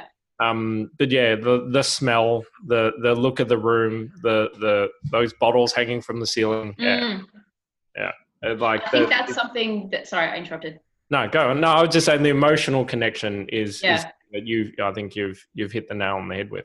I think that's more important when when we're communicating about beer, which is something that I really miss about um, my life pre-COVID. Was I would do tasting sessions every Friday, and that is hands down my favorite thing to do because I'm talking about beer with the customers rather than on a wholesale level. I'm talking about what I love to talk about with people consuming it. So I would always encourage people to essentially talk about the memories that they've got associated with certain things because I always I'm always curious about seeing that window of that person's life for even if it's 10 seconds it's that sharing of language that I think it's a, it's a lot more important than people realize mm. Can I ask a question following on from that, but maybe a bit juxtaposed, which is on the side of your cans, you're doing the Plato. sorry Harry very- this one. Hello, Harry Harry the dog.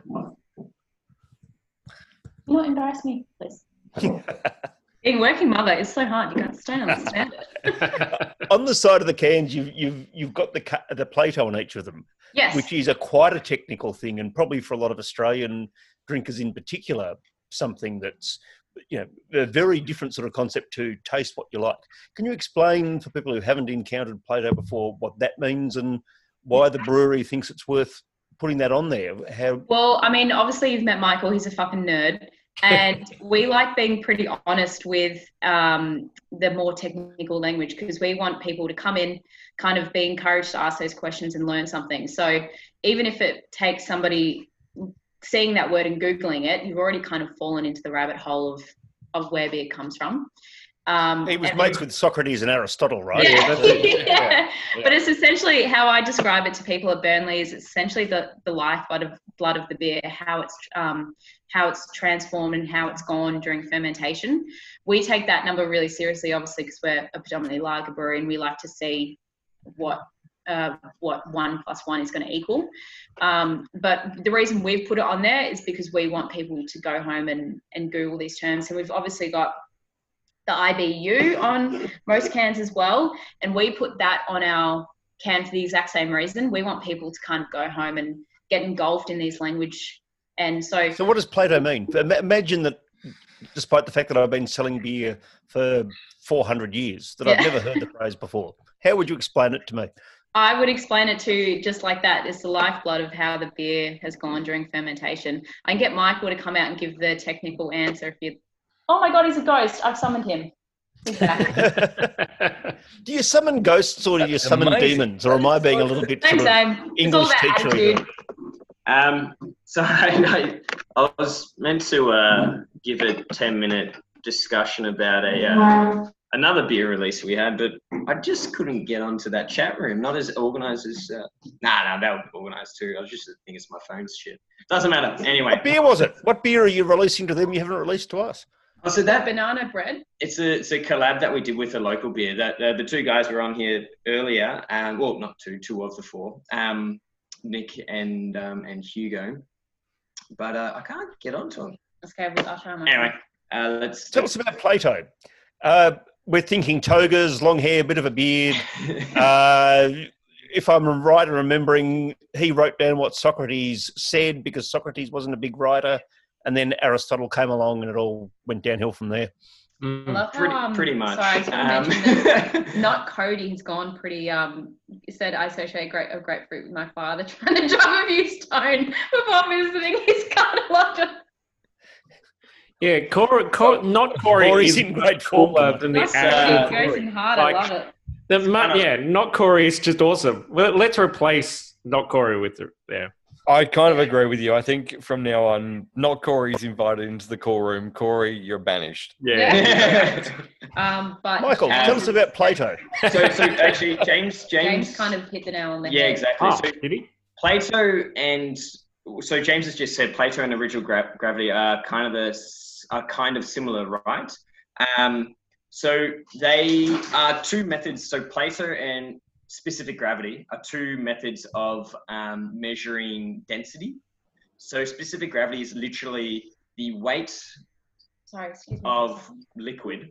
So if one milliliter or one cubic centimeter of liquid is weighed, that's what your specific gravity would be. So let's just say a um a a let me just think of something.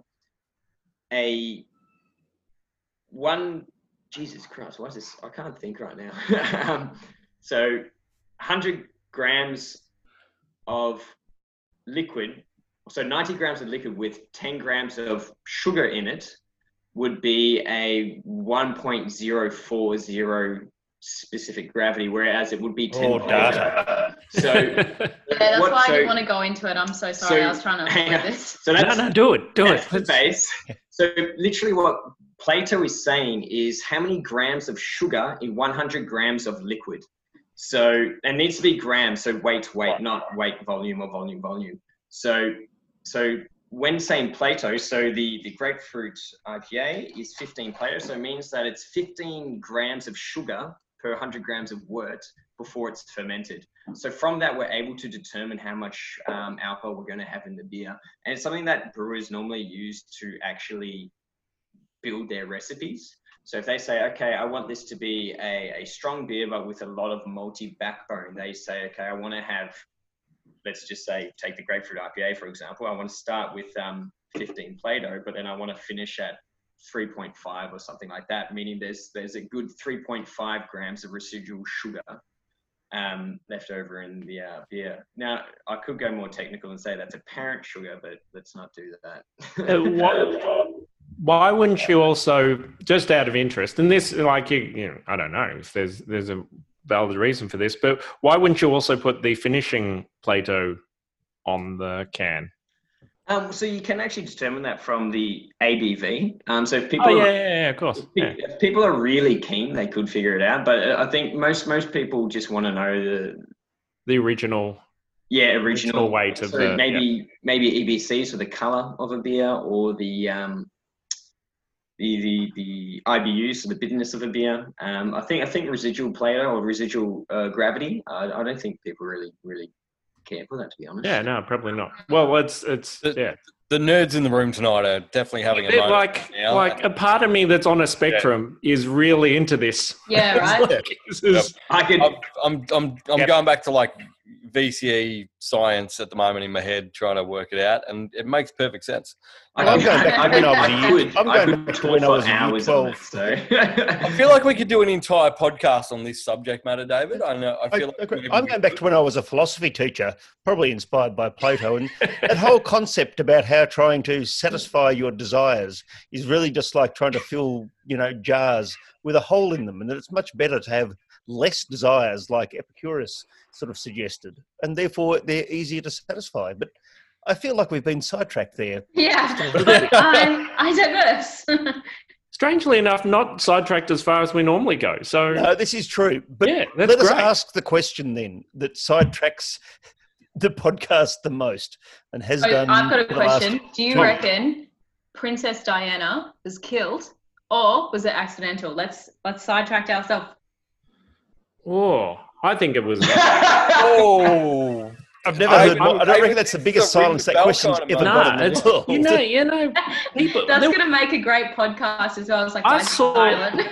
I saw an ad for a, another another Lindy Chamberlain documentary the other day. Ring the bell, Travis. Ring the bell. Ring the yeah, ring the bell. But like, we we have to do this again. Are people Yeah, that right. fucking stupid? Yeah. Really? So moving right along to our traditional. It traditional was a court of room law. question. Yeah. Innocent. For fuck's sake. No, Leave the her woman had alone. the worst. The woman had the worst life. I agree with Max, i.e., that comment. our traditional cool room question that we love to ask. Uh, we call the podcast the cool room because, well, it's based around the idea that the cool room is always the most difficult to get along with bit of machinery in any pub or bar, probably in breweries as well. And so Mhm. we love to ask questions about what's the strangest or funniest thing you've ever seen occur in a cool room. But it could also be something else. It could be just in a brewery, the best mistake you've made that you've never had the chance to fess up to in front of your parents or I've got Uh, anything along those lines. Yes, Oh, Chloe. disgusting. That's I what we want to word. hear. You might want to, um, anyone who's got a queasy little belly might want to give me five minutes. Uh, it- we've had some really bad ones. You've got to, And the- you've and got to go is- hard here. This is much more interesting than raspberries. so this isn't um, uh, brewing related. It's um, it has to do with cool room because cool room is there. But I used to work in an Irish pub that was quite literally called an Irish pub in Germany. And the legal drinking age is 16. So by the time you get to 18, you're you're cool. Like you're not you're not trying to binge drink anymore. You're just trying to live your life. But 16 obviously is a problem. So the um this person who will remain nameless. Let's let's name him Klaus, just for the thing of the story. Is he going to hear this? I mean, really? Actually, no, I've got two stories. One involves waffle stomping. I'm gonna save that for later. Uh, So My album. guys, guys, you guys asked. Um, so Klaus essentially got a beer, realized that he couldn't handle a beer, finished the whole Weizen. So the Weizen glass was like a like a vase. Promptly vomits back into that glass, and then drinks it again, not realizing it's vomit. No. Yeah, I got some banger stories. Honestly, Hospo. Hospo is the greatest form of character building in the world. That's, yeah. Uh, We don't in wanna no hear- way condone that kind of behaviour. Have you heard, if, if, like, of Green Week and the Centurion in, in Monash? Let's just move on to class number two uh, Wait, hold on. story. Chloe, you say that like it's a bad thing. It's not, because technically he is recycling. Yeah. Reduce, use, recycle. Yeah. Reconsuming. Okay, story number two. Go. oh, sorry. Harry just wants to go outside. Excuse me for a second. Okay. What is Oh, Harry? well, that Can gives you- us a little can we see, interlude, Chloe, can we see Harry? Is there any way we could, can you pick, is Harry big enough to be picked up? I Ah, saw Harry's- Harry earlier, Oh, Warren. no. You just weren't in the room. Hey, no, I was- people listening on the podcast, we're now looking at Right. Harry. Who is a Whistler? Who um Now, in a second, let's just sort of we'll give a little bit of a break and um, allow people to get ready for the NEIPA, which we will finish off on. Uh, encourage people who are in the room who have a question they'd like to ask uh, Chloe and Michael. Uh, now is the time to start to type that. If you're not in the Zoom room with us um, and you're listening on the podcast, well, first of all, thank you for downloading and listening to the podcast, but also please do come and join us in the Zoom room one night. We've got some great guests coming up. Make sure you follow Burnley Brewing on uh, social media so that you hear about all of their good things.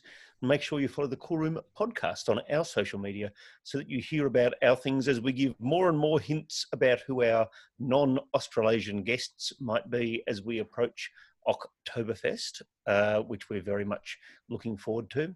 And make sure you check out uh, the Cool Room podcast at myshopify.com. Uh, I won't explain how many dots and dashes are in that, only that if you're going to set up a My or a Shopify account, that you give a lot of thought about the address before you uh, make that account official. I didn't do that. I thought it was going to look different to what it did. That's okay. That's a little bit of a, a trap for young players. Chloe, do you want? Have you got another story you want to share with us that Oh, yes. perhaps doesn't involve okay. quite so much vomit, uh, or oh, how do we feel about poo? oh, God, stop! no, no, we, Wait, did you- like did you work at, did you work at uh, the Transport Hotel in, in Fed Square in I the didn't. Oh my god. the pub I worked at was pretty rough. Like it was, it was an Irish pub, right? So like it was pretty, pretty rough. and um, it was just loose, just a loose place. It was definitely um, yeah, loose is probably the best word for it. Are we? Yeah. Do you want more stories?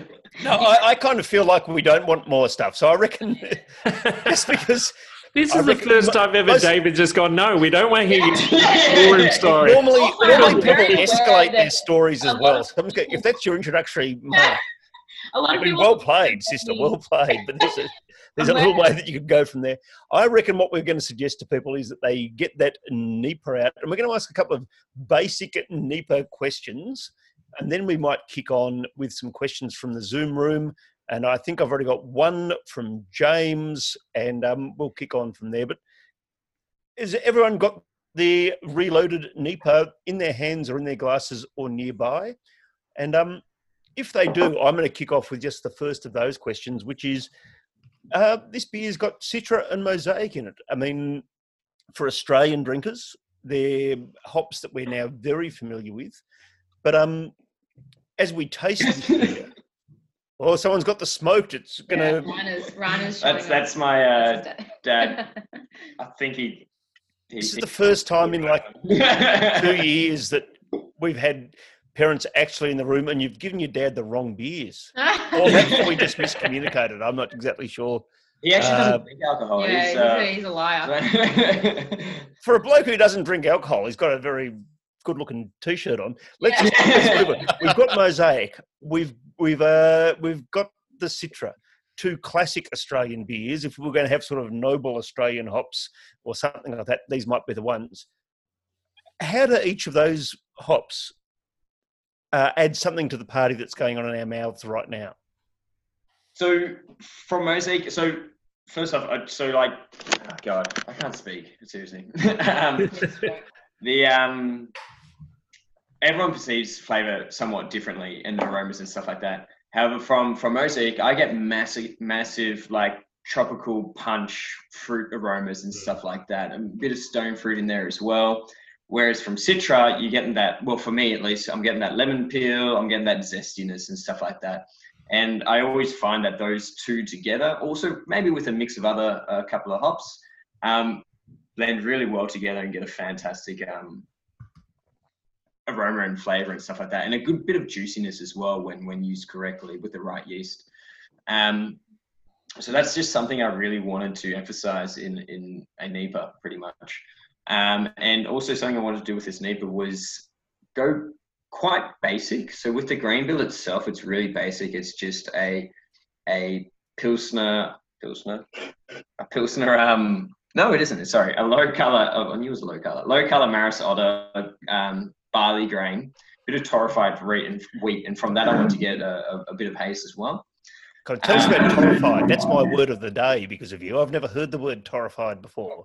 unmalted pretty much in layman terms so it means that it just hasn't really been processed so it hasn't gone through the germination steeping germination and kilning oh kilning still yes but it hasn't gone through steeping and germination process pretty much that's just like layman terms which means that there's a fair bit of starches left over which means that um, some of the enzymes in the mash might not be able to break everything down, which means that you're left with a bit of a starch haze. And that's what I was really hoping for with this: is not have that like really milky haze, but like have a nice, like a Belgian wheat beer starchy haze, if, if that makes sense.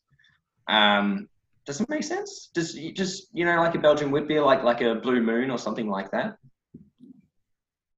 Yes, absolutely. that Yeah, totally makes you sense. get Like, Blue this- moon, but you Uh, know, this, this brings on a question I'm going to dive in with. oh, I was going Has- to try and cut you off, Warren, but I Yeah, yeah, yeah, yeah, you can you can go away.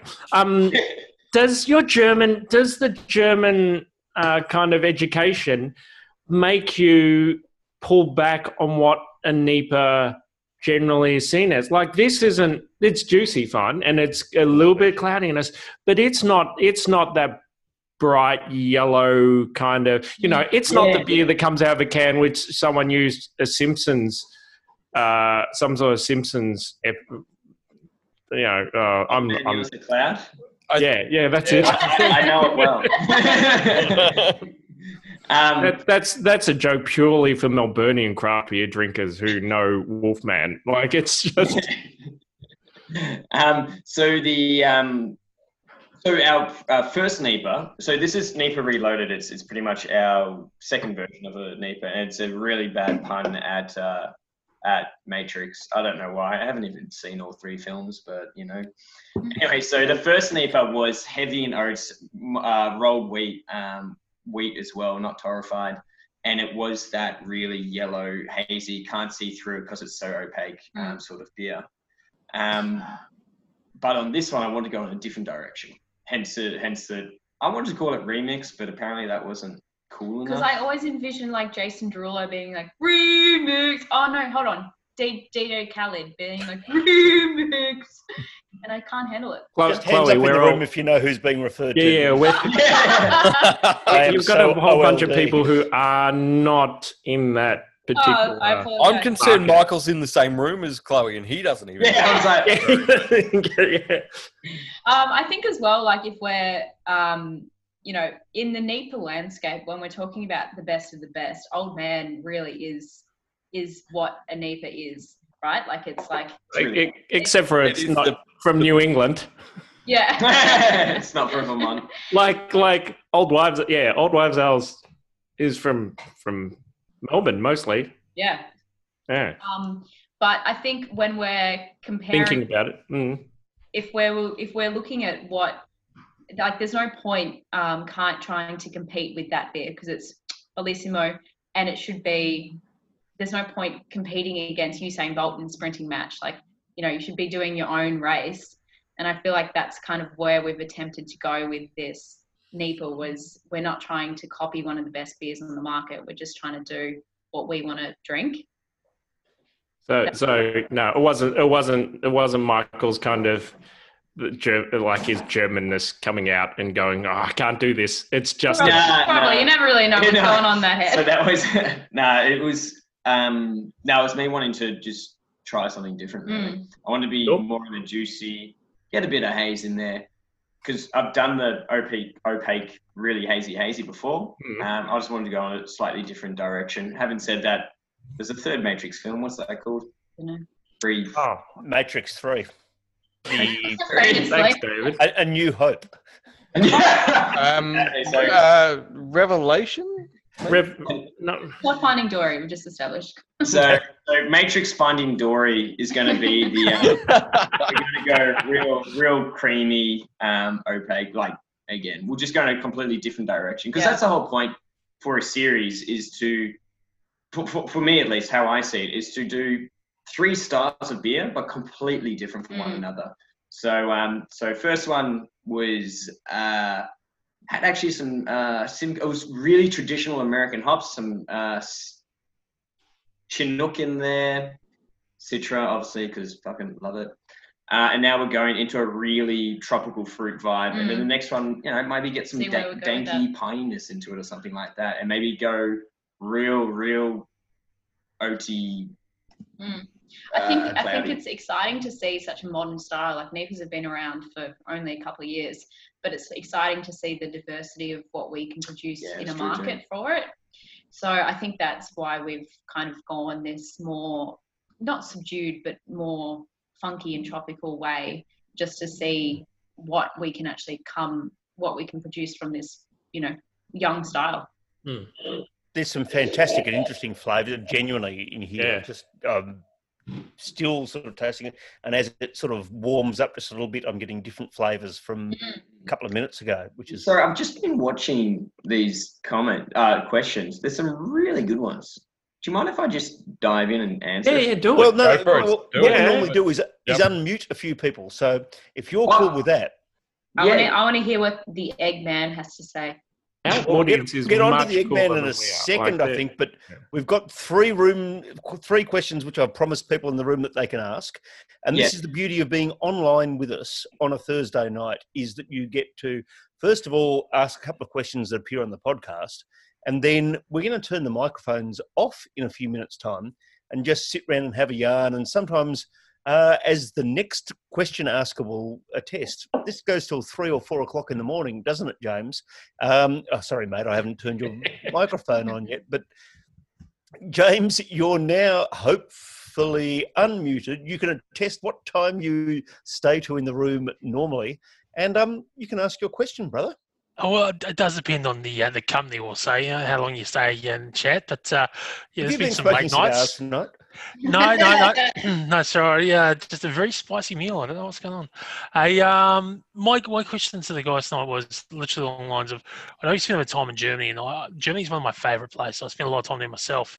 Uh, you know, what's your belief in the difference in cultures cultures when it comes around the beer and also just culture in general between say Germany and Australia or even just anywhere else in the world really because look I know my personal experience was very different but uh, what do you guys think actually, well, can I actually first ask you, what, how was your experience? How, how did you Mm. find it? I loved it. Uh, it's one of my favorite places in the world. Um, I spent a lot of time uh, in southern Germany. Like I, I spent a lot of time in Bavaria, which I know I've been before. Not some people say is not real Germany. Um, yeah, some people in this, in literally listening right now. Uh, but uh, like I spent a lot of time in southern Germany, in Bavaria, and also in Austria. So the statement before about lagers and who came out first, uh, debatable, debatable. Yeah. So, but uh, you know, like, uh, like, I, I, I love it. Like, I think it's one of the best cultures and places in the world. Uh, like I, I've never had more fun interacting with people, and I've found the people to be probably some of the most loving people I've ever met in my Mm. life. Um, like literally going to beer halls and sitting at a table by yourself and being pulled into groups and Yeah, you know, yeah. like, I- like, like even though I remember going to Oktoberfest and sitting at the table, and half the table was Kiwi guys like me, and the other half the table these guys that were like seven foot, looked like massive guys, chests like this big, you know, the biggest guys you've ever seen in the world. And they're the IT guys for the German army. Yeah. You know, so, and they were just like, come have a beer with us. Yeah. You're like, oh, yeah, okay, great. So, like, I loved it. It- Personally, I loved it. I, I found it was a great Yeah. place. I think- Look, I- Honestly, you guys tell I me. think for for me personally, the big thing that I noticed when I came back to Australia was there's a bit of an ego in around drinking beer in Australia for me. That's at least what I found as somebody who was selling beer, making beer, and working at, at a pub. There wasn't so much ego in in drinking beer in Germany. In Australia, it feels very it feels kind of like we're backwards sometimes. Like it's seen still as predominantly male drink. It's marketed towards predominantly males. It feels somewhat backwards as opposed to Germany, where you know over the course of a night we would sell beer to 50 almost 50% women and almost 50% men there's still obviously problems with sexism and representation over there but Mm. it feels like there's a little bit more of an ego um, and more of a gatekeeping culture around it here. I feel like if you're going to a festival and you're not, I don't know, a haze bro or you're not trying every new beer, there's it's seen as you're not a real craft beer drinker. I feel like there's a little bit more of a, a gatekeeping culture around it in Melbourne. At least that's what I think. Uh, Obviously, I'm not the only one who uh, I'm willing to have a conversation with people if they experience otherwise. I think as well compared to Michael, I think I see it differently. Obviously, being a female, I see those problems while sometimes people might not. But but the main thing is um, one thing that I learned in in Germany, James. One of the best quotes from one of my mates that I learned my first couple of weeks of being in Germany was, "Whenever drinking beer, it's not a sprint; it's a marathon. Mm, So don't scull your beers all in the first hour of being Yeah. at the pub. You just sip on your beers and have a good time until three o'clock in the morning Yeah. on this Zoom chat room. You know. Yeah, so I think that's what I mean by ego is Australians want to drink it quick and drink it fast and be the, and be kind of at the forefront of I don't know. But I feel like Germans take it more in their stride and as more of a as an addition to the day rather than the meaning behind a day. Uh, Germans don't really. The goal isn't to get drunk. It's, the goal is to enjoy it. And I think when I first came back to Australia, that was something that really shocked me the first time going out was people getting absolutely fuck faced. I mean, I think it's a really complete answer. And it's, it's, it's about how people, it's exactly what we were saying at the start of the podcast about how we'd like people to be able to taste through the beers Mm. and have a conversation and remember the beers that they've Yeah, had. yeah. I think as well, it's a, it's how you're introduced to them. If you're introduced to them in a really special way, where this is part of your everyday, and it's and it's a, a great joy to have beer, and you know it's something to be treasured. You do really kind of have that tradition for the rest of your life. But if you're introduced it as a way to get drunk on the drunk on it, which Well, I'm not well, bragging well. because I've done it before. If that's the how you're introduced, that's kind of how you treat it for a really long time until you're kind of taught otherwise or you see it otherwise. And I feel like groups like this are kind of the testament to where people are really seeing it as part of a culture rather than something that is there to get drunk with. That's a so that's a really good answer to the question. We've got a, we've got three or four more questions lined up from the room, and um, Max, you're unmuted, mate. Do you want to um do you want to ask yours? Max, that is a banger mullet, just FYI. It's, it's the best thing to come out of COVID lockdown, this mullet. I'm not even kidding. I'm not even disputing You that. should That think is. about you should think about perming it. The one, the one silver lining. Um, uh, question I was going to ask was, you guys were talking before about your um, really extensive background as lager brewers in Germany, and that's kind of your training. I was wondering when you said before when you came and you started making more IPAs and and whatnot, like more um, IPAs and NEIPAs and stuff at Burnley, was that a big kind of shift thinking wise? Did you have to kind of put on a different hat as a brewer, or is it kind of seamless to kind of go from lagers to to ales and IPAs, or was it a big change? It's, it's a very good question, but no, it wasn't really because that's what I was brewing at home already. So, so home brewing, um, I was already doing my IPAs, pale ales, and stuff like that. Um, so the biggest switch was really just transferring those homebrew recipes and techniques into a commercial setting. Um, that that was the biggest the biggest change. But it's literally just standing in the brewery, looking around, being like, okay, so I need to dry hop this. I want the lowest pickup of oxygen. How am I going to do that? Normally, I just throw it into a into a 20 liter vessel, but now I've got a 4,000 liter vessel in front of me. How am I going to do that? So it was just thinking more uh, practically. So how am I going to do these things that I would normally do on a small scale and a larger scale? But the actual re- recipe building and and stuff like that didn't change at all. Um, it was just the practicality behind it. Um, Who? Just quickly, who was drinking the beers you were brewing from your homebrew kit? Like, who, who were you sharing them with, and what was their reaction? I'm assuming it's Germans and maybe even other German brewers. So, so my dad's just put his hand up. yeah. Yeah. I when we you said you didn't drink beer. Hang on. when we were brewing them in Germany, our, we had a fantastic friendship group over there. Um, I'm still bitter about one of my friends who told me he couldn't speak English. Turns out he speaks perfect English, so I could practice German. The- He, he, he Angela Merkel you. Oh yeah. Actually, we had a beer in Germany that had Merkel Oh, because this is a good one. she's my gal, die for Merkel, um, with Trump when he just got elected because F Trump, obvs. And there's a peach in Germany that's called a Flachpfirsich, which is like a flat donut peach. And we named the beer "You Donut Respect Women." So that was like a peach wheat beer Yeah. because F Trump and I love Merkel. Actually, and, but no, here you go. Got Here's a- the got label. a, uh, might be able to see that. Oh, that's Oh, yeah, nice. That For was anyone the, uh, listening on the podcast, Trump's got tiny little baby fingers. He's orange.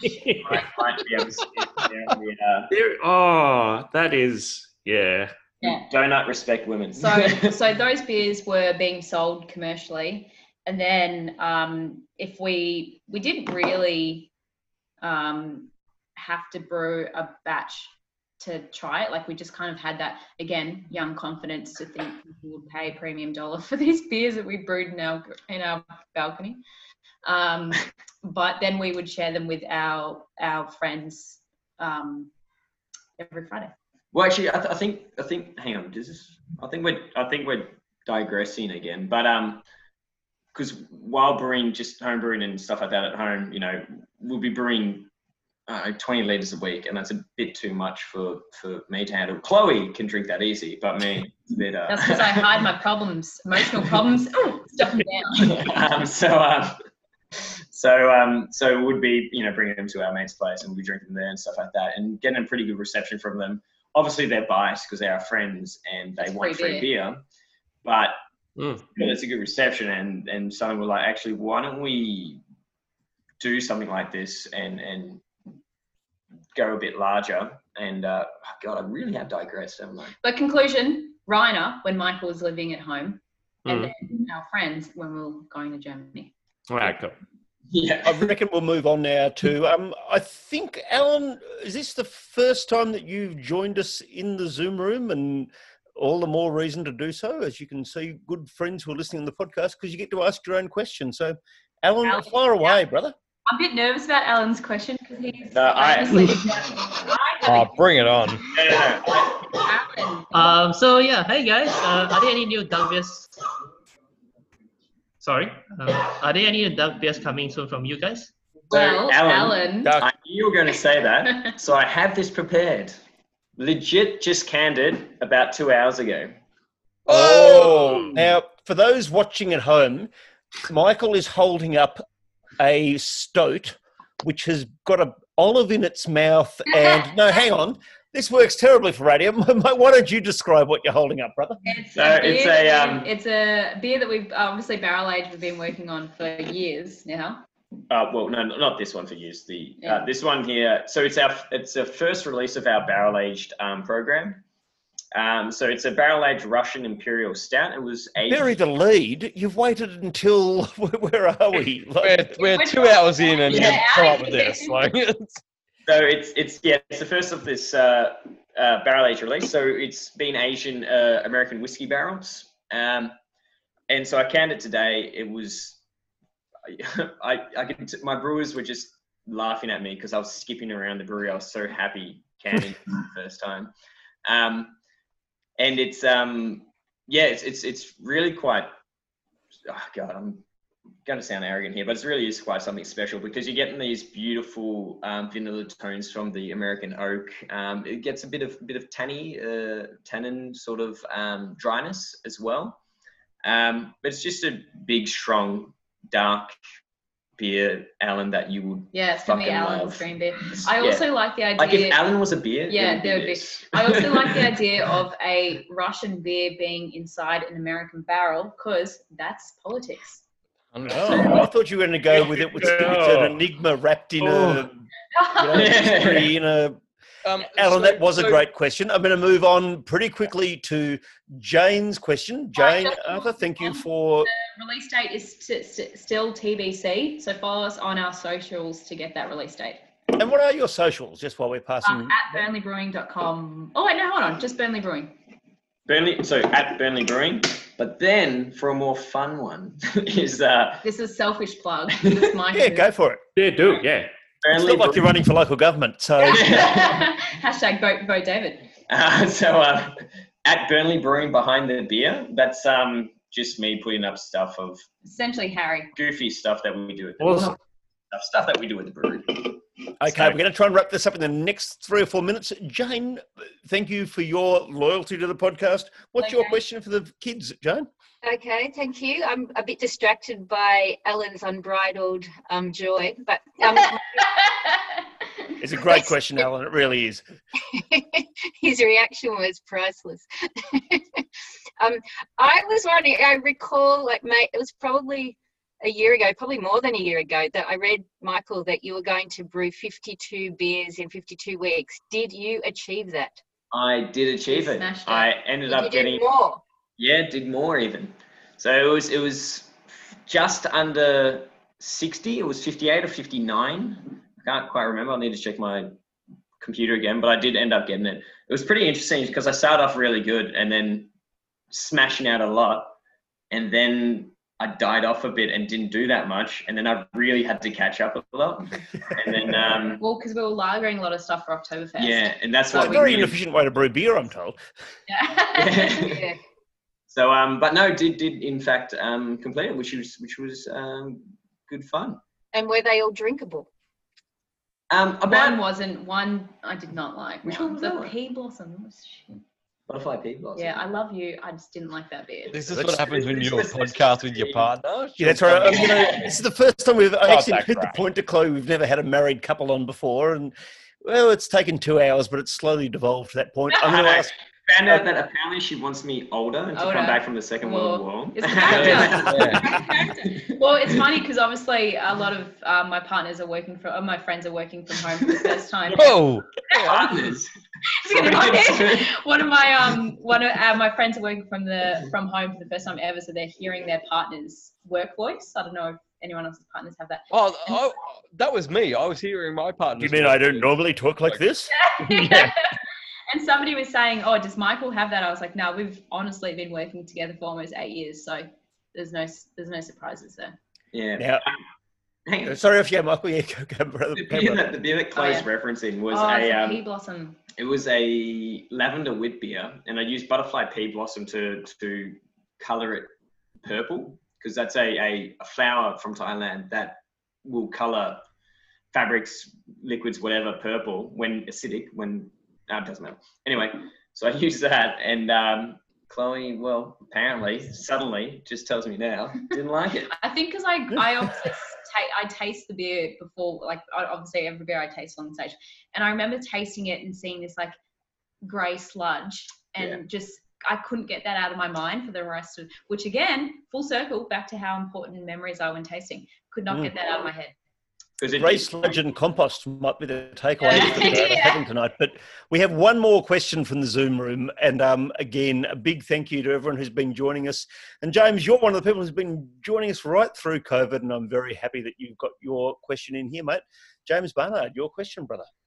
Thanks, David. Um, so first of all, yeah, budding home brewer, enjoying hearing you nerd out on the process, and it's pretty obvious that you're enjoying it just as much as you have from from probably since you first started.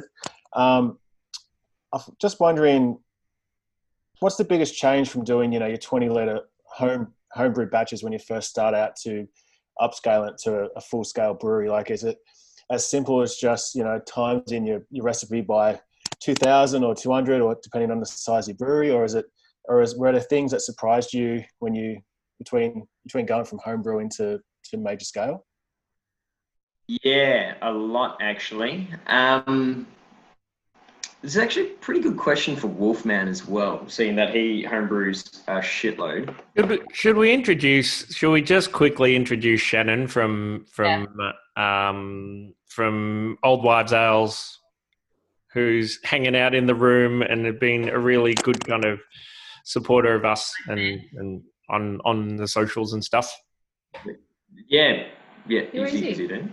We Shannon, summon, hey, you, Shannon, summon you, Wolfman. could we? Uh, hey, David, would you mind? Oh, there he is. There's Yeah, that sorry, hairy it was- bastard.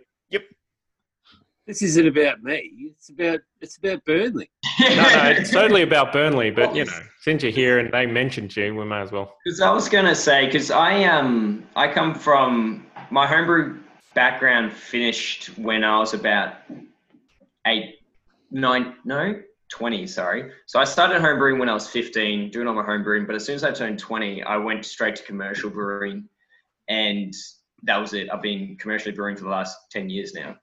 So I, to be honest, James, I actually can't quite remember how much what I did to change in between that because I just went straight from doing stuff at home to being thrown into a brewery and just having a, a German brewmaster just tell me this is how it's done, just do it that way.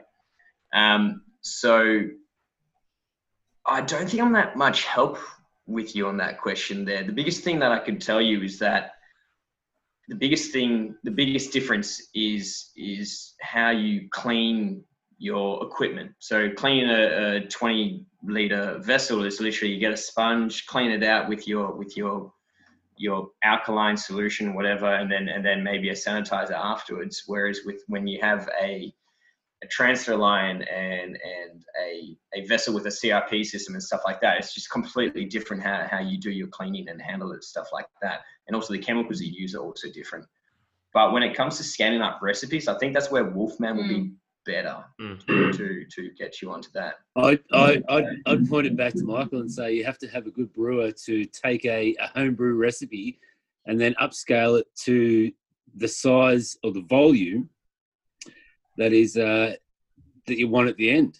The, Shannon, the, so you guys did a, a, a like was it a raspberry beer like back in the day? You guys smashed out a, a raspberry wheat beer. Raspberry saison. Saison, that's it. So when you're producing something like that, did you test it on a smaller system before you put it to a commercial scale? Yes, And- that was that was Matthias's home winning homebrew recipe from Geelong, I reckon, from memory.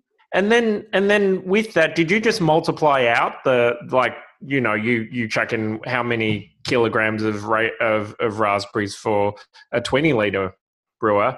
Do you just multiply it out, or is it a little bit more complicated than that? The more the more interesting thing was the yeast. So I think we used thirty-seven eleven from memory. Um, it was like our third batch of beer, and we had to get 10, 10 smack packs to chuck into a thousand.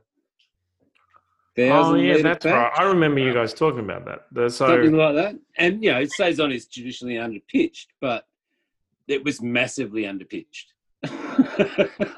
and then the fruit, the fruit is always the same, so you never ever change the fruit ratio. It was uh, the interesting thing about that beer was just the the yeast, uh, how many smack packs it took. Actually, I'm just going to jump in. Actually, a real good example, um, and this will this will help answer your your your question, James. Um, so, Shannon and I um, met up um, just before we brewed our first batch of the Kiwi Lemon NEIPA, which will be released again uh, in a couple of weeks. Yeah. Nice When- plug. When, when I put it when I put it the uh, the car fridge on hot rather than cold. yeah, that's right. Um, so also Shannon has a canning line at his house because who doesn't apparently. um, so Shannon came to the brewery, uh, showed off a, a recipe that he wanted to have, a, you know, along the lines and have us collaborate with um, together a, a NEIPA base, putting kiwi in and possibly lemon drop hop and stuff like that. So we'll taste it and stuff like that. And then together there on the table, we literally just had his homebrew recipe, which was done on Beersmith, I believe, Shannon. Is that correct? Yeah, yeah. And so we scaled it up through using, um, uh, yeah, it's a bit tricky to describe actually. Sorry, James, I'm going to get onto this. um, so he would have his percentages of malt. So let's just say, just for, for, for easiness, 80% of Pilsner and 20% of Munich malt. So he would say that's how much malt, that was his percentage of grain bill. It got to 16 Plato. And then I'll, I'll calculate that on my own calculator that I've used for my, uh, for my brewery. And from that, I'm able to scale it up. Um, oh, there's not a very good explanation. You're doing well. So, so from doing that, him giving me percentages, I'm able to scale it up on my brewery. The hardest thing is is transferring the efficiency of the hop utilization. So in the kettle, each kettle, every brewery is completely different. So our kettle has a 26% utilization rate. So I need to know what Shannon's is on his homebrew kit so I can transfer it onto mine. So if he's getting that 60 minutes with lemon drop, let's just say 30 percent utilization rate, which is which is pretty high, but let's just say that it's a lot. It's four percent higher than what I'm getting on my kettle. So I need to adjust for that. Um, so adding more lemon drop by about four percent. pretty much, pretty much. So, so by um, but how I found out those utilization rates as well was by sending off samples to to a, a lab um, and being able to find out the um, the IBUs of my beers and being able to calculate off that. And so what I did is use a core range beer of ours, our pale ale, and I'd always send it off, making sure that I was getting the same IBUs and making sure that my utilization rates were accurate to what I was calculating. Um, so now I know that my calculator is correct. If Shannon's is correct at his place, then we have no problem being able to transfer from a 20 liter recipe or 50 liter is yours, correct, Shannon? 60. 60. liter recipe to a 2000 liter batch. So Now, I'm going to cut in here, friends, because I can see Warren Wu just desperate to ask another question. No, no, I was just gonna say, take no, that, no, no, James. so I'm, I'm just going to talk over the top of you for a bit here, mate, because the important thing to say is here, first of all, a huge thank you to Shannon for joining us tonight. No, no, hang on. A huge thank you to ah. Michael and Chloe and Shannon, genuinely. This is the kind of thing that you get to enjoy when you're in the Zoom room with us. We're about to stop recording, but as most people who are in the room with us now know, we just sit around and yarn for hours, and we will do so. And we're not going to record it, and we're going to enjoy it all the more so for the fact that we can. Um, uh, Alan, I can just see you warming Yeah, up there, brother. That's fantastic. I forget Um, what people look like happy in 2020, but Alan is definitely happy. um, just uh, genuinely acknowledge. Thank you for your time and effort. Uh, we know it's not easy during COVID times to move beer around, and you've helped us out massively, guys. Um, not only following Burnley, but following your own so- socials, which are Oh, uh, Burnley Brewing, just on Instagram. And, And behind Burnley the beer. and Burnley behind the beer. And my personal one is Chloe Hoy Hoy, but follow only if you like Brett Sutton because I post a lot of thirst traps about S- Brett Sutton. Oh, where's your wife when you need her, David? She's a bit of a Brett Sutton fan, isn't she? Who's that?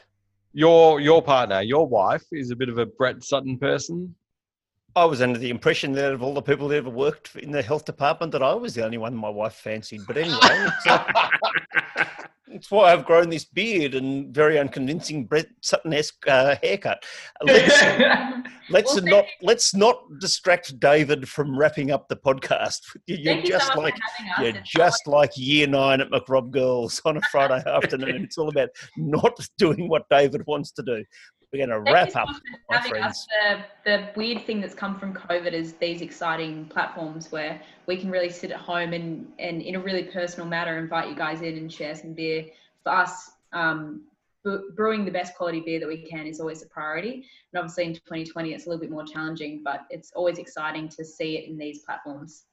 That's really well said, and and the attitude that you guys have to introducing people to craft beer and to make it accessible and enjoyable, rather than something that's sort of, you know, so difficult to engage in for the first time, is where we come from. And so, you know, thank mm. you for reaching out to us, which is what you guys did, Chloe. I think you sent us the first email, and Great at stalking people.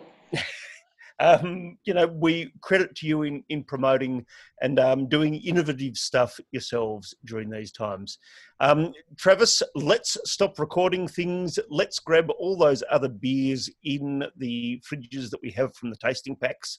And let's get back together on Saturday night for all the new batch beers. And next week in the cool room, online brewers to talk with the guys from Watts River. That'd be Yeah,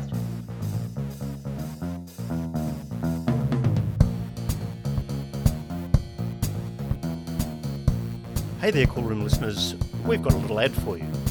No, we're not asking for money so that you can advertise quality mattresses, razors, or any of those other sort of things that seem to get advertised on podcasts.